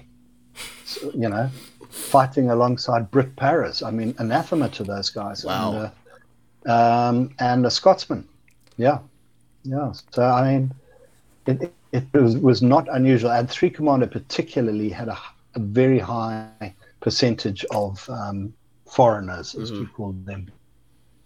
Yeah, more so than other co- commandos. Yeah. Uh, Of course, I want to emphasize that they were all being paid Rhodesian army wages and uh, wearing the Rhodesian uniform, and they didn't really, if they had any pretensions of being a soldier of fortune, making a million bucks, you know, for Yeah. Rhodesia, it, Yeah. it wasn't happening for them. It was they were army discipline and and, and all the rest uh, applied to to all. That I mean, th- th- they like to to to kid us and, and sort of fool around that they were these um, hardcore mercs. Yeah, yeah. they weren't. They weren't. They, they were just uh, professional soldiers. Yeah. Um, a- as you say, they were getting exact same pay as we were, um, exact same terms and conditions. The only difference is they got a free free flight in and a free flight out. yeah. Probably not. Thanks, I- bye. I don't- Th- th- th- thanks, bye. Yeah. off, off, often in a body bag, you know. Yeah. Yeah, so it's not a wasn't a extremely appealing deal to them. A, a, lot of them had different motivations. Uh, in in the in the in the unit lines itself, you had this like weird just because it was very cosmopolitan. You had, well, I think we can mention him. There was a certain Brit that you mention. Well, you can name him if you want. He's in the book. Um, he he liked to not wear clothes and do certain activities, certain in front of activities in front of others and- soldiers. and then you had some more conservative Yeah. guys that were very anti-communist, and then you had some of your British uh, pommies who Yep. were a little more liberal in their, I guess their um, their motivations in, in coming to Rhodesia for, uh, let's say, female relations. Oh, oh yes, the guy who uh, wanted a What a- black girlfriend. black yeah. girlfriend, yeah. Um, Yeah, yeah, yeah. What yeah, was a lot that? of that. Yeah, yeah, yeah. I mean, it, it- with uh, you know, particularly in, in a racial conscious sort of country like Mm-hmm. like Rhodesia, and uh, a lot of these foreigners um, came out for the black women, um, and that created all sorts of nightmares for the, for the officers. yeah, Yeah, that that must have been interesting. Like like uh, Yeah, like we said was. at the beginning, it was like it was kind of like two worlds, just constantly. it constantly. was, it yeah. was, and I mean, you know, as I say, here I was, this wet behind the ears Yeah. little uh, Rhodesian eighteen-year-old, and thrown in with these guys um, who'd been in Vietnam or Belfast or wherever they'd been, and um, partying and living it up with these these black men, and yeah, it was amazing. I mean, it really was sort of eye. Yeah, you grew up quickly. Yeah, that's that's that's that's wild. Um, I, there's there's a there's another unit, another line unit we got to mention uh, that you you specifically mentioned them. You know, there's there's a long excerpt when you're talking about the incident with uh, Trevor Trevor Schultz when he's wounded. Um, but I'd like Yeah. to ask about this this specific unit, the Rhodesian African Rifles. Um, and and just your Yeah, any interactions you had with them. What was that like? yeah, yeah, brilliant. I mean, as as I mentioned earlier, we we did joint fire force operations with them when we didn't have enough paratroopers of our own, so we would um, inveigle some RAR people, um, and it would generally be one Rhodesian RLI stick working together with one RAR stick. And uh, when Trevor Schultz, my friend, got shot, um, the RLI stick was behind us, and they were big guys, you know. And um, Schultz got shot in the head. Uh, I was uh, as a trained medic as well, and I just couldn't get a, a drip into him. His, his veins had collapsed completely. Um, so I told uh, told the officer, Gordon Thornton, I said, we we got to get him out of here. We got to try and get a get a helicopter in here to take him away. But we were in this thick, they call it Jesse bush, which was thick, thick thorn bush, and everything. They're, they're long tentacle type branches uh, that sort of hook onto anything and everything. And we were in this kind of bush. We'd finished our contact. We'd killed the, I think there were two uh, two guerrillas. Uh, we'd killed um, the, the MAG, dispatched them. Um, but we had Schultz, and, and carrying a, a, a human body is heavy, especially, um, you know, Schultz had been shot. So, you know, he wasn't um, rigid. Um, and we were in this thick, thick Jesse bush, and this uh, RAR sergeant sent his his two riflemen forward, and they just grabbed Trevor and just hooked him up and just got him out of there. Just amazing people, just unbelievably strong. Um, how they, they got him out of there. Yeah, good guys, good guys. Yeah, and uh, for for those that haven't read the book, well, at least in the in the fourth edition, um, there's a there's a pretty the the illustration there is pretty dramatic. That was uh, that, that was probably like the you know one of the moments in the book that that really got to me when you when you had described that that whole incident and um, Very intense. it was very intense. Yeah, it was, it was just Yeah, one of the. it, yeah, yeah. It, it, it spoke volumes about what kind of men uh, the the Masoja of of the RAR were for sure. Um, that they're they're willing to do that. The, the way you described for it, sure. it, it was um For sure. it was a hairy sure. it was a hairy moment Yeah. and uh, yeah they, they they no hesitation. They're just like yep, Roger that, and um, they, they got your buddy. Yeah. over Yeah. and uh, and and Trev Trev, you know, in many ways, and obviously because of because of your actions and the you know uh, you mentioned another RLI medic um, being involved in that. He, like he he said he actually survived and it was a, it was a pretty grievous wound, but he got him out of there you know within that golden hour and. I don't know if I don't know if you guys got him out of there in the hour, but uh, you got him out of there pretty quick. Yeah, I think we did. Yeah. And he survived. Um, I yeah, think- and he was flown straight from there. He survived, yeah. Um, he ended up with a sort of massive steel. I mean, he must have. Um, by the time we got him there, half his head, uh, his brains were, were falling out. Um, it was too awful. Uh, and we managed to get him out of there. And as you say, the, the medic who was on the Pete Lee um, to get, I don't know how many drips he took, but there were several. And uh, the same time he's having to wipe the the air turbulence in the helicopter was just the, the whole place was like a charnel house. I mean, there was blood everywhere. And um, Pete Leader, at the same time, I was trying to look after Trevor, was having to wipe the windscreen so the helicopter pilot could see where he was going.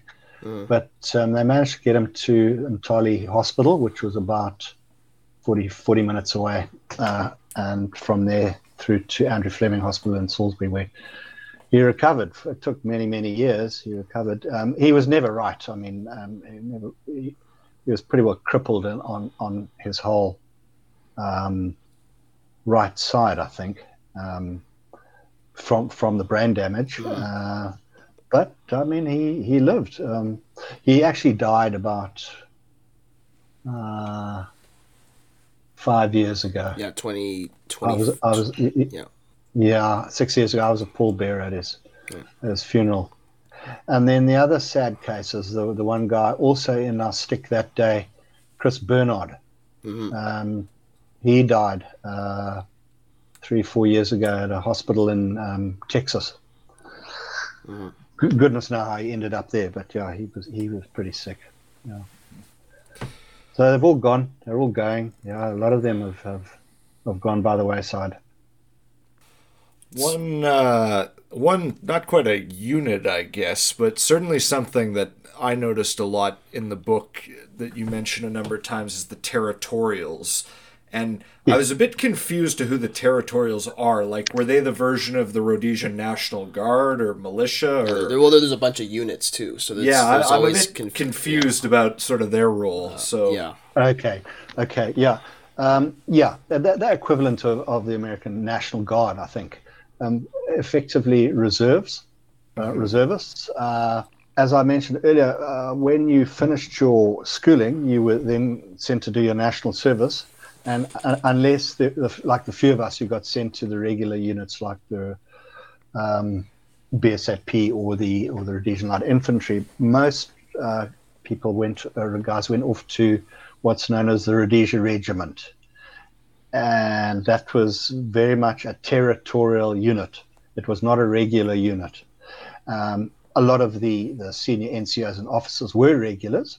Um, a lot of them were RLI actually, um, but they were a territorial unit, uh, reserve unit, and so after you'd done your national service in what were in the territorial units, independent companies, there was particularly national service companies, and they had one one in depth, two in depth, all the way up.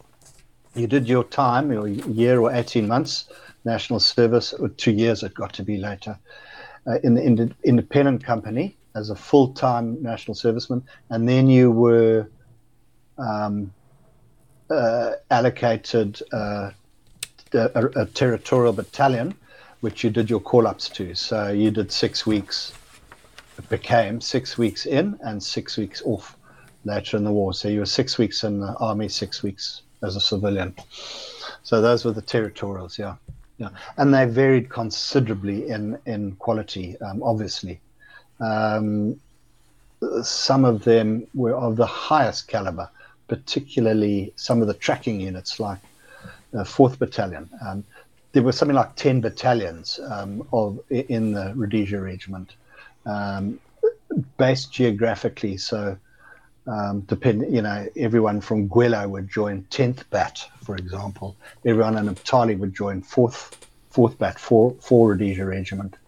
Yeah, so they were territorials and um, hopelessly undermanned. Um, uh, little, uh, a lot of them had very little motivation. They were there because they had to be. They were really, you know, civilians who, who, who had to go and fight a war that they didn't want to do. Um, but yeah, I mean, they, they did okay. They did okay. Speaking of um, national servicemen and territorials, your national service does eventually come to an end with the Rhodesian Light Infantry. I think it, it was a it was full two years, uh, give or take. No, when when I was conscripted, it was for a twelve month Twelve months. period. Yep. Uh, but a few months into that, the national service period was increased to eighteen months. Right. uh, and the following year was increased to two years. But when they increased it to 18 months, I thought, well, I may as well sign on for a three year contract Ah, okay. as, as a regular, yeah, and, and get paid for it. Right. Yeah. And um, you, what what year did you finally get out of uh, three R, R uh, RLI? Then that would would have been um, Uh, February 79. right? And um, obviously, at that stage, the country's still at war, there there was a certain turning point in that war around that time. uh, The the attack on uh, the oil, I think it was the oil storage facility or uh, oil Yeah. depot in Salisbury.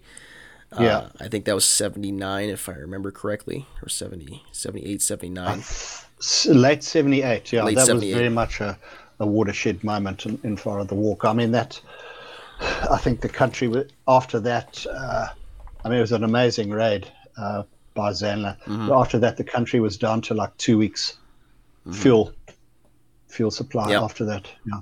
Like, so I mean, the, the, pressure was just mounting steadily all the time. So, from you know a few hundred um, cadres in '68, ten years later, we, we were looking at insurgencies of. Uh, I mean, we we were flying out to contacts of gangs of a hundred or more um, at any one time, and it was just incessant. It was just relentless. You know, you, you sometimes have two contacts a day, sometimes more. Um, so just flying from one contact to the next um, every day, and eventually, you know, it, it took its toll. Um, so yeah, it, it, 79 became the kind of um, the make or break part of the war. Uh, the Rhodesians were starting, or had started the external raids um, into Zambia and Mozambique, but uh, they, they weren't doing enough in terms of stemming the flow of, of guerrillas. And I, I don't know the numbers exactly, but I mean, by the time the ceasefire occurred in December 79, there was apparently something like uh, 40,000 Zanla guerrillas in the country, not to mention Zipra, that was the um, Nkomo's crowd in Zambia. I mean, they had uh, several thousand, but most of theirs were still in Zambia. So, you know, the Rhodesians were on a hiding to nothing. You know, apart from sanctions, uh, diminishing manpower reserves because mm. uh, th- th- these civilians, these territorials, most of them are now leaving the country. Um, so, yeah, I, it was just going nowhere. And that's why the Rhodesians were forced to the negotiating table.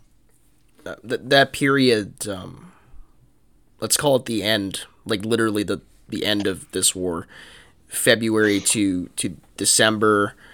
Uh, the attack had happened at the Salisbury uh, oil depot. You actually still stayed in kind of the Rhodesian security forces in a way. You you remuster, from my understanding, to Patu. Now, just to, just to caveat this, you have a sequel to Fire Force, which unfortunately I've not been able to get my hands on a copy of uh, out of action which is the first book, and um, and now you've written another one. Um, I, I think, correct me if I'm wrong, newly published uh, Survival Course, which talks about the end. The Survival Course is was the original name of Out of Action. Roger that. Um, so it was originally Survival Course, and then I changed it. I don't know why, out of Action, but it's Survival mm-hmm. Course. That's what it's known as now. Okay. Yeah, and that that that documents my time from um, February 79, end mm-hmm. of my time in RLI, to serving as a reservist, a field reservist um, with uh, the BSAP um, Police Anti Terrorist Unit, which was a counterinsurgency uh, unit. Um, not, not, not regular at all, and I did that till uh, independence, Zimbabwe independence, April 1980. Yeah. That that was um relatively brief time, but at that stage, what was especially now just going over to the BSAP side, what was the morale like? What was what was the mindset like? Because um, you know the the writing was on the wall at this stage. Very much so. Very yeah. much so. Um, I mean, even the politicians, the white politicians, were starting to leave. Um, well, that's a that's a bad get, sign. Yeah, yeah, yeah. They were getting sign. all their money out. Yep. And they were okay. Uh, the BSAP, well, I was stuck in um, the back end of beyond a little farming area, so I never had very much contact contact with the actual regular police force. Um, we had a sort of a handler, if you were, mm-hmm. a, a ground coverage regular policemen who would um, deploy deploy us. But we, I was working in a farming area. Uh, I was doing a farming job actually, um, and so me and all all the farmers in the area were part of either the um, Two Police Anti-Terrorist Unit. Um, I was a stick leader there because of my experience with RLI, or they were part of the Police Reserve. Um, they were the, sort of the older guys, and they, they sort of handled convoy duties, uh, guard operations, that sort of thing. So um, I didn't have a lot to do with the, the, the police themselves, but I mean, they're a pretty professional police force, but they were never quite sure of what their uh, their real role was. Were they uh, paramilitary or were they policemen? Mm-hmm. Um, and they, they never quite got to grips with what they were. Uh, uh, there was a lot of inter-service rivalry between the police and the army, and particularly in terms of um, intelligence. Yep. Um, and the, the, police believed they had uh, that was their domain, intelligence. Um, they did a fantastic job, um, and the, the, the army didn't do such a good job. So um, there was a certain amount of rivalry, but um, yeah, they were they were a, a, good force. They really were.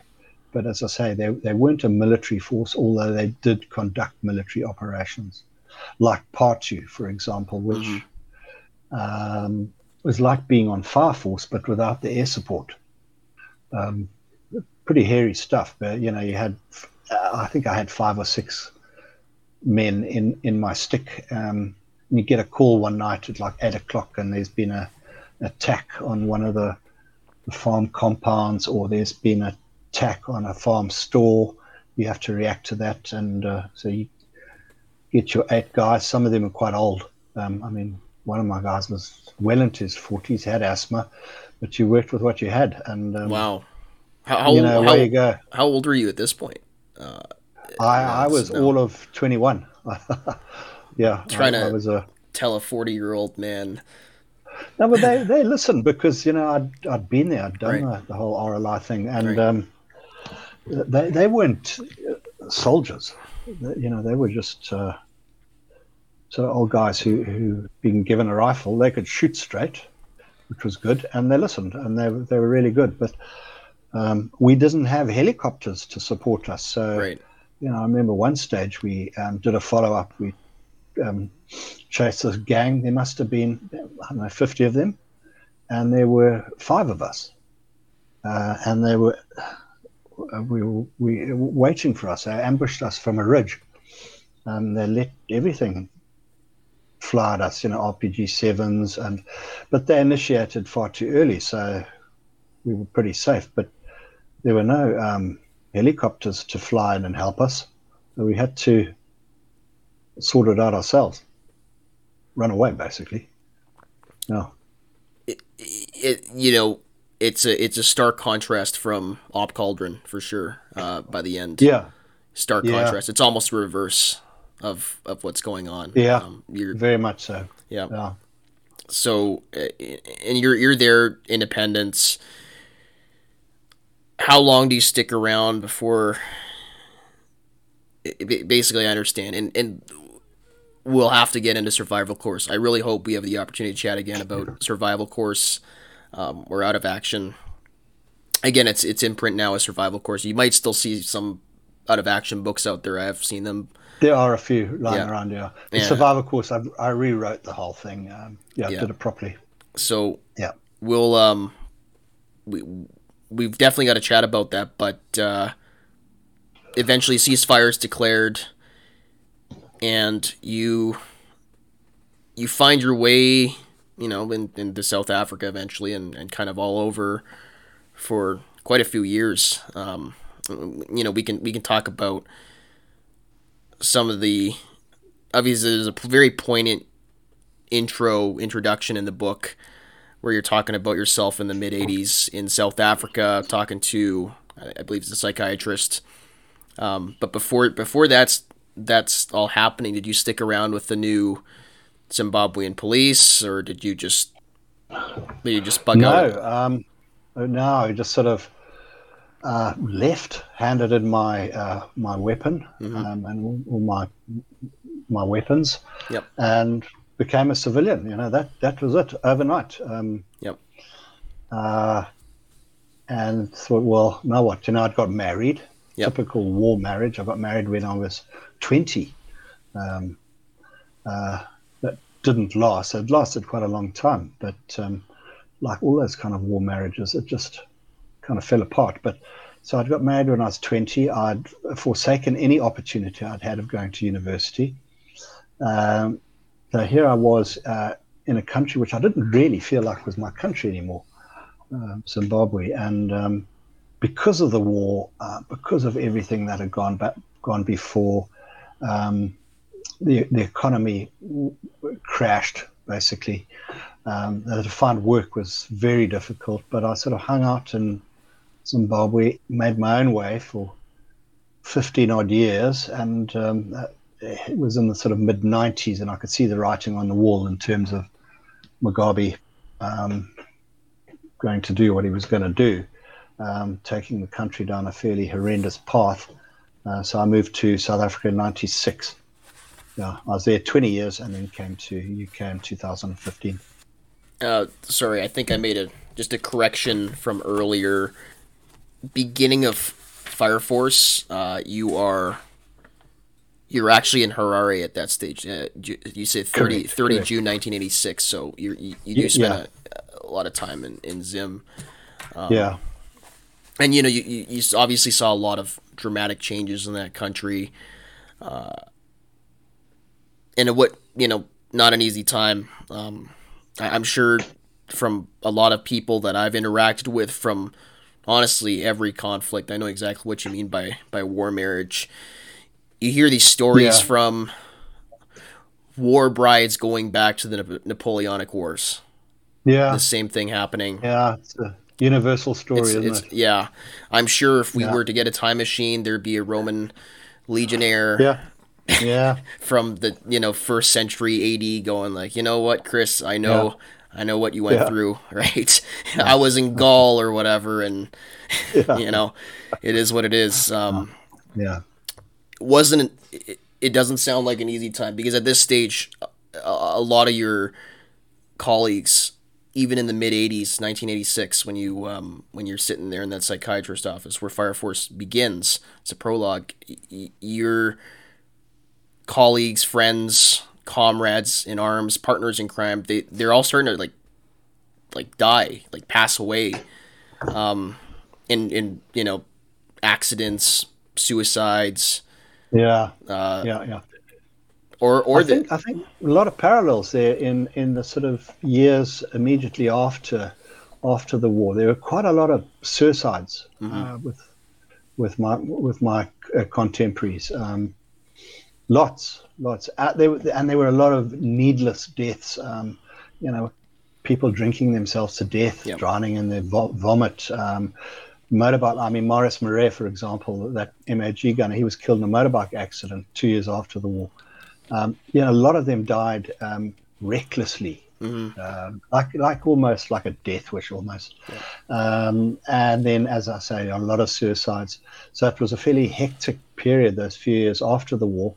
Um, but it didn't stop there. Um, there've been since then there've been quite a few suicides too, and uh, yeah, it, it had a massive impact. Massive. and was it in a way was it also obviously combat for a lot of people is traumatic seeing death or injury or what what have you right it, it honestly it could just be it could be anything can It be could, can be yeah. traumatic Yeah. but was there a culture in the because you mentioned there was a, there was a, a bit of drug use going on um, when you made it to the commando unit and obviously there's a lot of partying and alcohol and Yeah.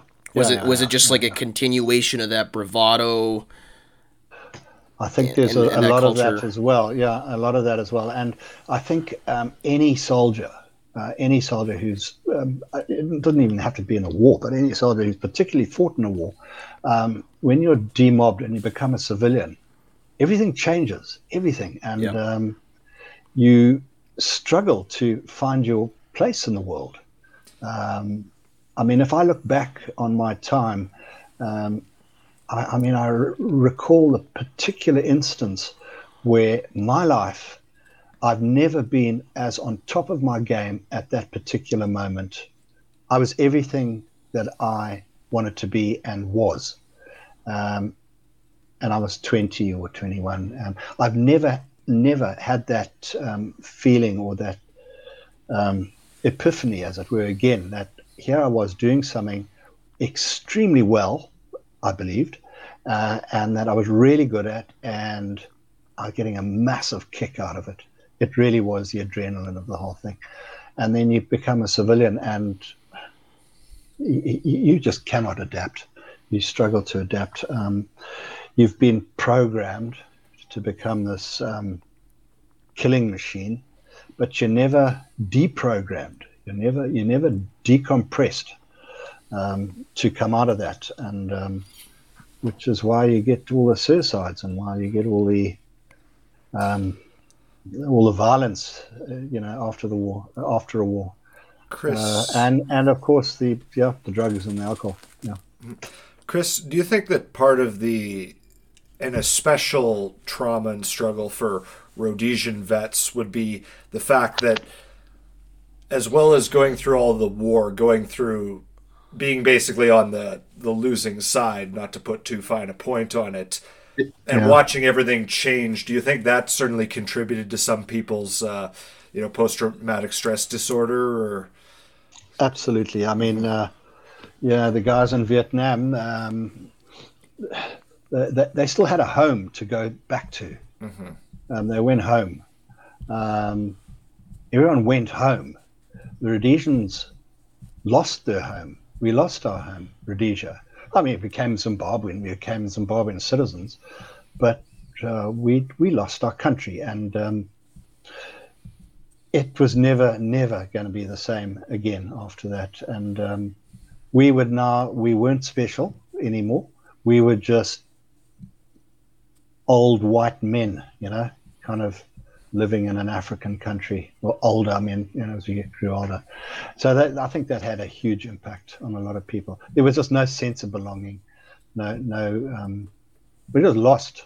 And that's why the, um, the particularly the Rhodesian diaspora, that it, it's around the world. I mean, they're, they're everywhere, Rhodesians. Um, US, Canada, Australia, particularly New Zealand, South Africa, UK, everywhere, everywhere. Yeah, yeah. So, for for 15 years, more or less, you're mulling about and um, hard to find work and stuff, de- dealing with uh, your own traumatic experiences and and your buddies having substance abuse issues and also dealing with traumatic experiences, losing many many friends during this period. Um, and eventually, you do make the decision to to you know write down your experiences in, in Fire Force, which which now I think in, in many ways has become kind of the book for, for a lot of people. Um, very much so. it certainly was for me when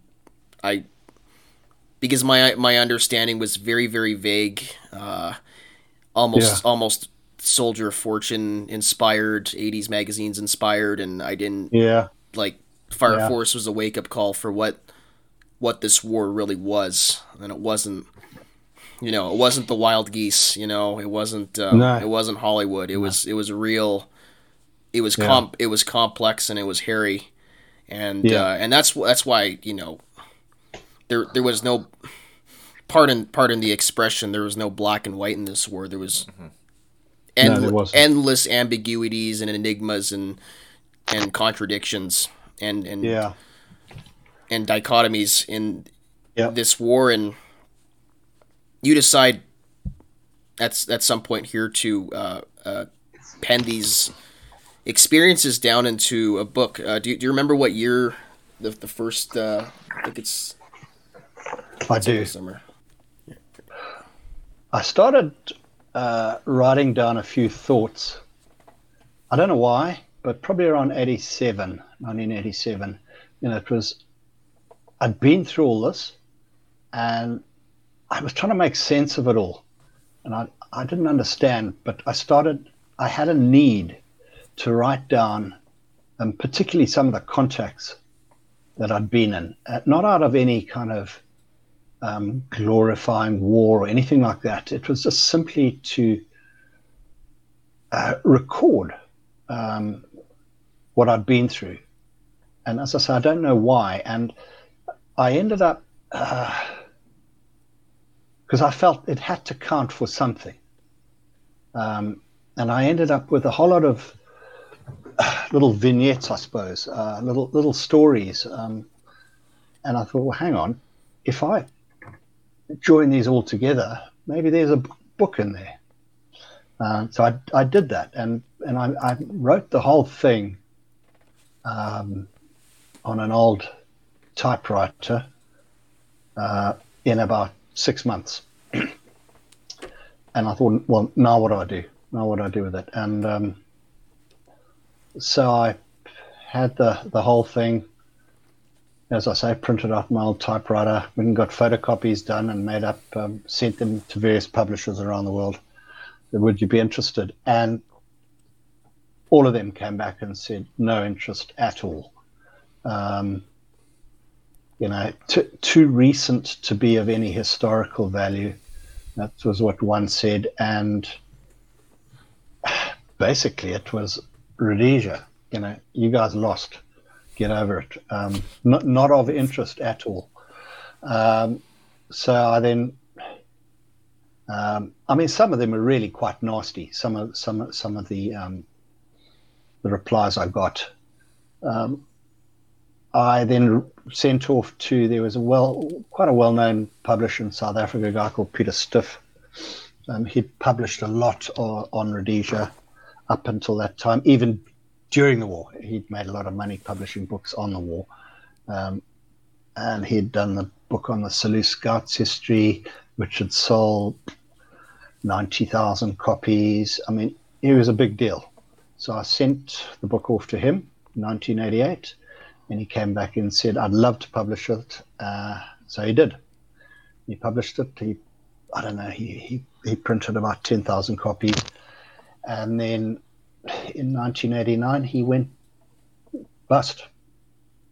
Uh, he and Ron Reid-Daly, the Scout guy, uh, had a big fallout over the the copyright of the Scouts book and whatever. And Stiff, Peter Stiff went bust, and uh, so uh, Fire Force, in its first original um, edition,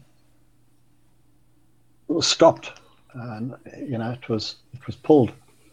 Um, I got I got no royalties, nothing, um, and the only good thing out of the whole thing was that the rights uh, reverted to me as the author. So when I moved to um, South Africa in '96, um, I'd been down there about a, a, year when I, I lost my job, um, and I thought, well, I've got to do something. So I thought I knew there was still a demand for for Fire Force. So I thought I'd rewrite it the way I wanted it written, and I'd publish it myself, which I did. Um, I learnt the ropes, the long hard way of writing a book and publishing it, and uh, yeah, so that was '97. I, I republished it, and since then it's gone into various editions. Um, I think it's now in the fifth fifth edition. Uh, various other publishers have got involved. For example, Paladin Press in the US did, a, did an edition, um, and it sort of ticks over. Uh, yeah, it's been 88. That's 30 years. It's it's pretty well been in print most of the time, apart from a few years in between. Yeah. Right. Uh, what was um the reaction when it was uh, published? That second edition basically your edition that, that you know you you had fully had the rights to the book now um, doing it your own way what was the reaction from publishers from veterans from bookstores i know you had some interesting dealings with certain bookstores early on um, when you when you're trying to get it out self-publishing uh, yeah yeah yeah i mean rhodesia had you know you're rhodesian you had a reputation you were you regarded as a right wing racist, right. basically.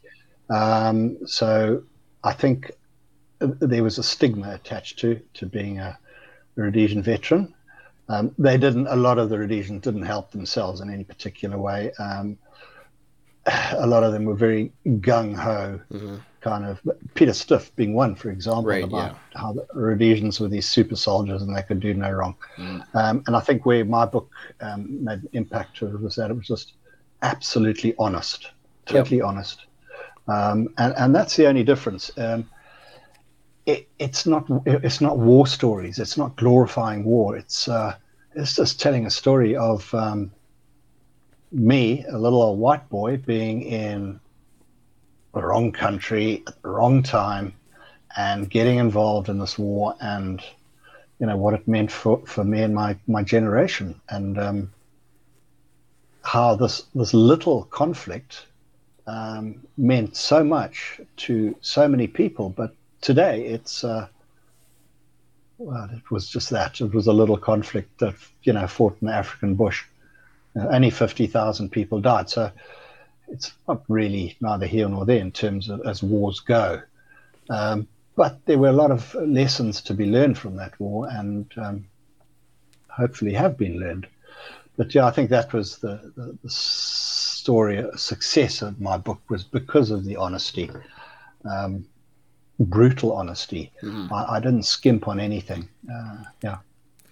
Speaking of uh, lessons, do you think that the experience of the Rhodesian soldier is in any way similar to soldiers in more recent conflicts in, for example, Afghanistan or Iraq?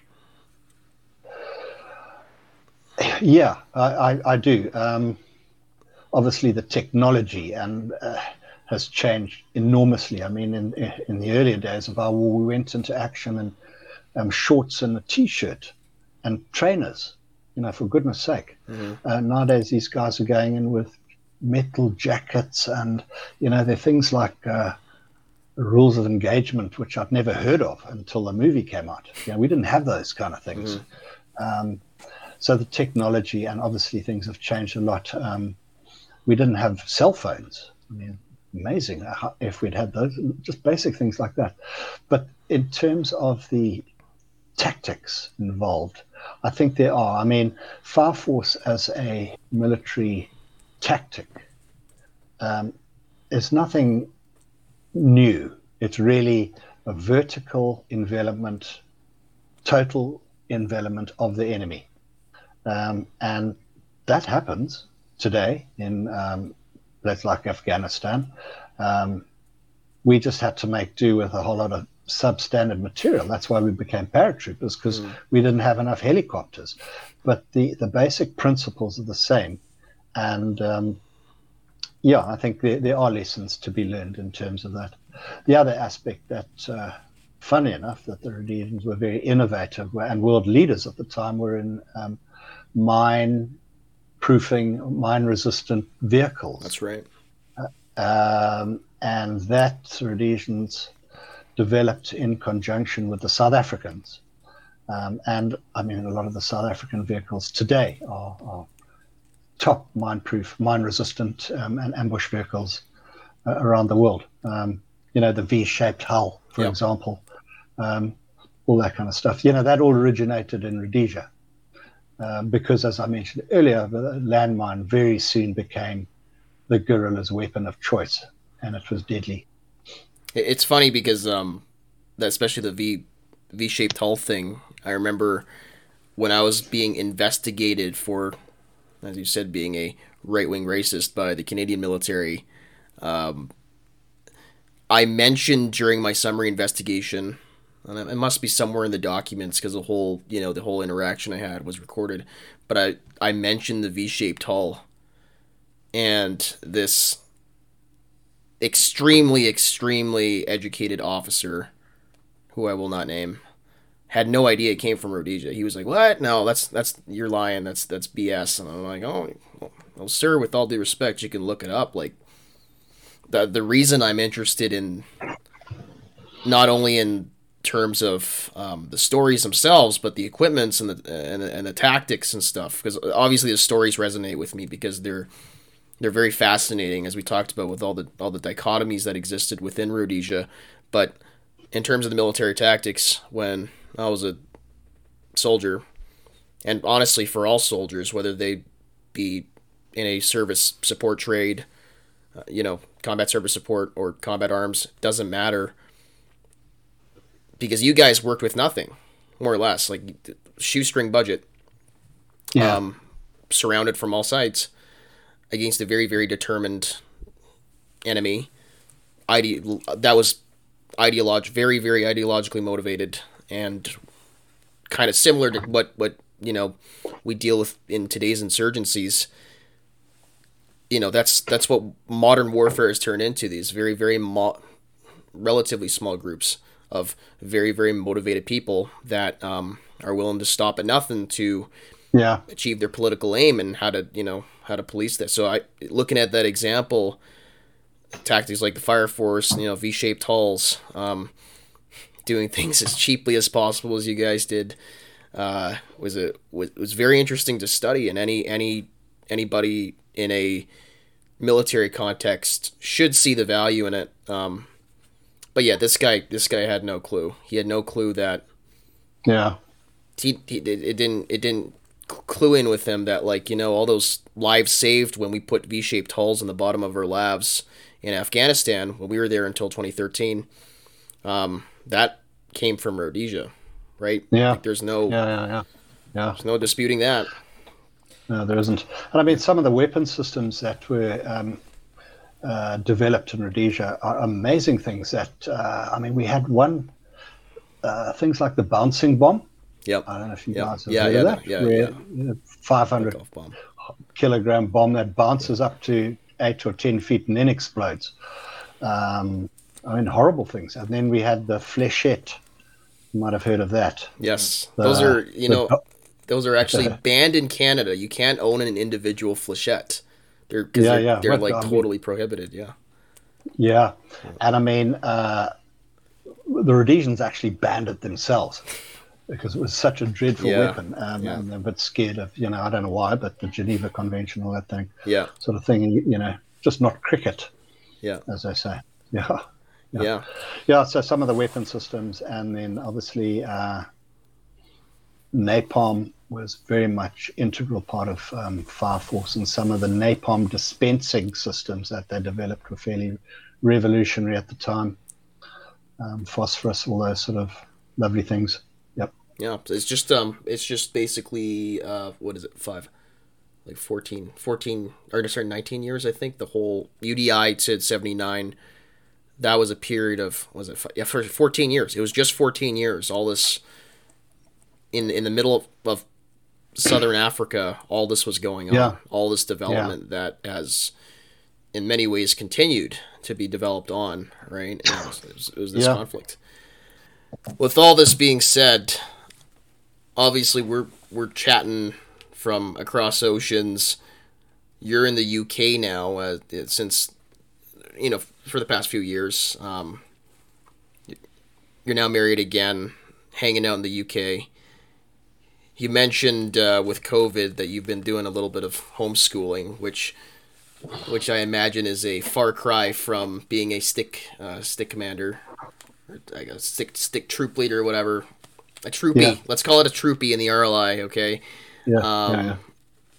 You're, you're doing homeschooling now with COVID, and you're fighting different battles today. Uh, what, what what have you been up to uh, uh, recently uh, in the UK? Um, you know, publishing your books and Well, yeah, as I mentioned when when I first published Fire Force, that kind of got me into the publishing game because uh, I suddenly found that a whole lot of other authors um, approached me um, who'd fought in the Sou- South African border war, particularly, and because of the um, political dispensation in South Africa at the time in the late '90s, when the ANC had come to power and apartheid had collapsed, um, again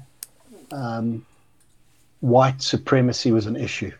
Uh, uh, and so a lot of these guys had some good stories to tell. I mean, uh, uh, very different from our little Rhodesian Bush War, but the South African border war was, was huge in Yep. comparison. So I suddenly found myself, I thought, well, I've got a business here. Um, these guys are writing all their books. So I started a publishing operation. And I've essentially been in, in publishing or thereabouts since then. I'm either involved in my own publishing operation or uh, working as an editor, um, project manager for various other publishers.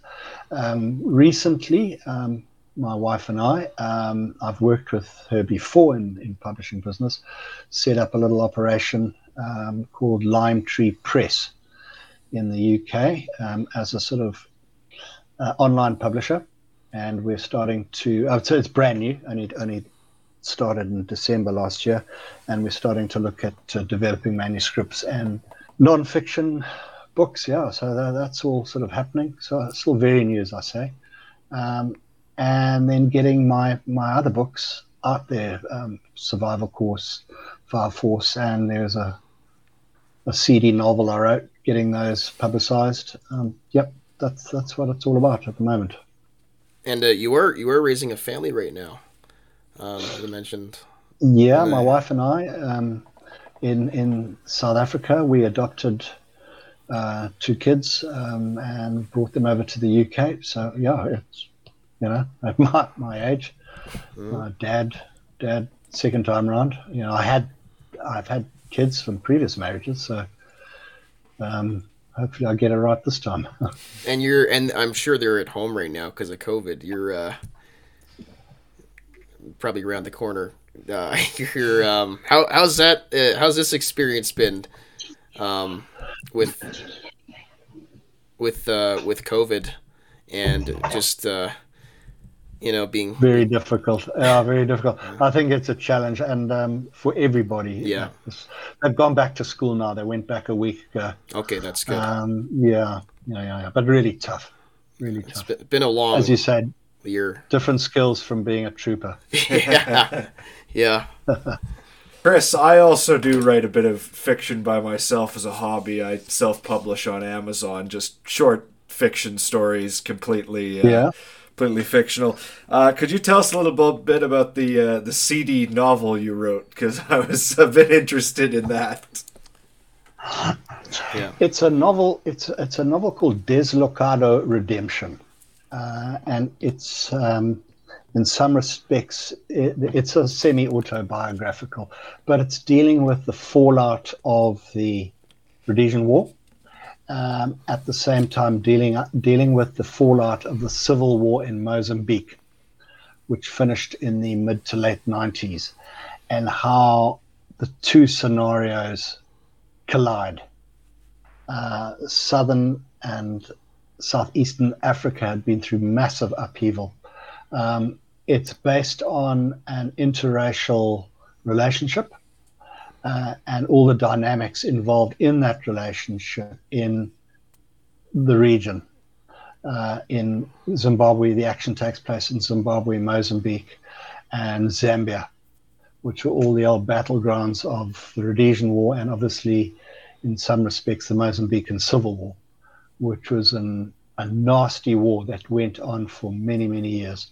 Um, at the same time, dealing with uh, deslocado, it's Portuguese for effectively meaning dislocated or uh, basically a refugee.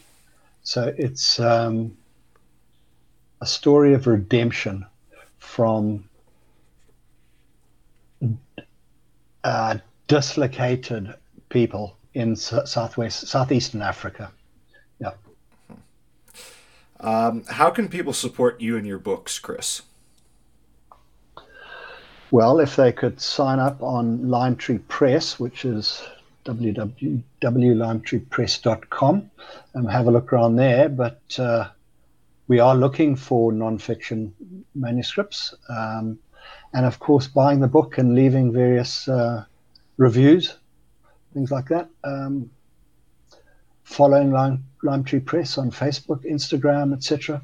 Um, that kind of thing. Um, yeah and uh, we'll we'll be sure to um, give Lime Tree a plug when this is, comes out, and definitely when this podcast is released, you can pick up Chris's book at www.fireforceventures.com, which is my my company website. Uh, we'll link it there as well on the Men Among Men Stories.com website as well. Mm-hmm. Fantastic. Thank you. Yeah, I'd like to just finish, uh, Chris, with uh, a quote that you included in the end of your book. It's by Major General McIntyre. For my yep. bet is that history will say that the RLI Troopy was the equal, if not the peer, of the British Para, the American Marine, the German Stormtrooper, or Napoleon's Imperial Guard. Do you think that, even though you guys weren't super soldiers, as you mentioned, that that is a fair assessment of the the RLI? Wow, uh, heady stuff. Um, yeah, I, I, guess in some ways uh, that, that, that's uh, there's possibly an element of truth in that. Although at the time, you know, we didn't think we were kind of anything special. We were too busy keeping our head heads down to to worry about any kind of glory. But I, yeah, I do I do think that there's an element of of veracity in that. I mean, um, we we were around for such a short time, um, but I think we made a fairly large impact on um, military on on warfare in, in our own little way. But yeah, I mean, it, it's it's nice to have those kind of accolades, um, obviously. But yeah, I mean, I won't say that true, but interesting coming from a guy like McIntyre, who was, I think, head of the army at one stage. Yeah. Well, with that being said, uh, might I say it has been an absolute honor chatting with you. Your stories, your experiences were definitely what inspired me um, to look into this history and come to understand it. I personally never thought I'd actually get the chance to uh, chat and meet with you, so it is it is a distinct honor. I'm sure a lot of a lot of my fellow colleagues that have served or formerly served with me are very very jealous right now how we're chatting. Uh, it's it's a huge honor, man. There are probably hundreds and maybe millions of fans out there of your work. it's uh it's it's touched a lot of people. So again, um, got to emphasize, huge honor talking to you. A lot of jealous people right now on my Rolodex. Wow, so. wow, no, no, no. I feel very humbled, but um, no, thank you very much. All right. Well, yeah, it's it's been an honor. Yes, it has indeed been an honor, Chris. Hopefully, maybe one day we'll be able to meet and have a Chibuli in person. Yeah. Goodness, I haven't heard that word for a long time. yeah. I had to bring it up. Yeah. Yeah, brilliant. brilliant Roger brilliant, that. So, no. uh, yeah, we'll, thank you. We'll we'll have to we'll have to chat soon again, man. Thank you. Brilliant. With that, Mr. Chris Cocks has left the studio. So it's just us now, Bindu. Yep. What do you think? I think it was really good. It was good to hear straight from the the lion's mouth, as it were. Yeah. Uh, amazing that the dude did all this stuff when he was like 18. Younger than both of us. Yeah. And he was already out of the war by the time he was younger than both of us. Uh, commanding his stick in the BSAP. Mm-hmm. You know, veteran RLI commando at that stage. So incredible story, incredible life story, and um, you know, obviously he's well, he's doing better now. We knew he was dealing with um, COVID homeschooling, which was a far cry from the life of a three commando troopy, but despite inhabiting a different, very different world now, a lot of what he talks about is still relevant, I think, in terms of coming to terms with trauma, dealing with loss in more ways than one throughout his life, and dealing with, I guess, adversity. It, the same adverse experience of soldiers dating back to the Roman Empire, to the, to, you know, King Solomon, antiquity, whatever you, what have you, right? Mm-hmm. Like it, it's just like universal experience he has of, of the soldier. And I think that's oftentimes lost when we are thinking about this Rhodesian Bush War conflict. These guys were not super soldiers, as he says. They were ordinary, ordinary men some might even say men among men. Some would say men among men in extraordinary times. Mm-hmm. And a lot of it was just chance.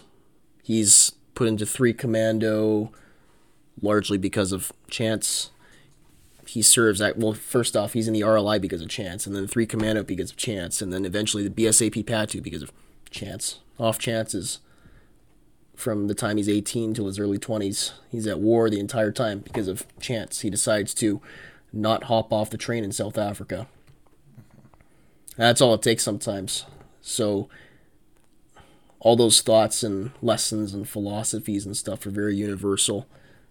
And as well, I think it was very interesting to look at the dichotomy of what Rhodesia was internally. You had a rustic colonial mindset of white paternalism, which in many ways was leftover a leftover remnant of British colonialism. And then you also had this writing on the wall, there will be majority rule mentality, and Chris kind of inhabited both worlds in many ways. And I think a lot of Rhodesians did as well throughout the conflict. Again, it's all it's all chance. So, yeah, it was it was it was very cool to do this podcast, and uh, we can't wait to go over survival course. By the way, these books are both available now. www.fireforceventures.com. Please consider purchasing from them rather than a big ticket bookstore. Yeah, it does help uh, us, and it helps, Helps Chris. Chris, a little more directly. yeah, so it helps Chris. definitely um definitely consider buying from there. We'll have Fire Force available and uh, Survival Course available. By the time you're listening to this, we might have probably already sold out, Yeah. given given how crazy the Fire Force Ventures customers are. But definitely check out those books. Uh, we really hope you enjoyed this podcast as much as we did. This is actually our first interview, so hopefully all the audio and stuff is smooth. Um, we try our best. If you have any feedback, you can always send us a message over Instagram or Facebook. It's the best way to contact us. Just the Men Among Men stories pages on Facebook and Instagram. Uh, you got anything else to add there, Bindu? Thanks for staying with us, guys, for the two full hours. We know there's a lot longer than our usual podcast, but we hope you enjoyed it. And wherever you are, pull up and grab a chibuli. Cheers, guys.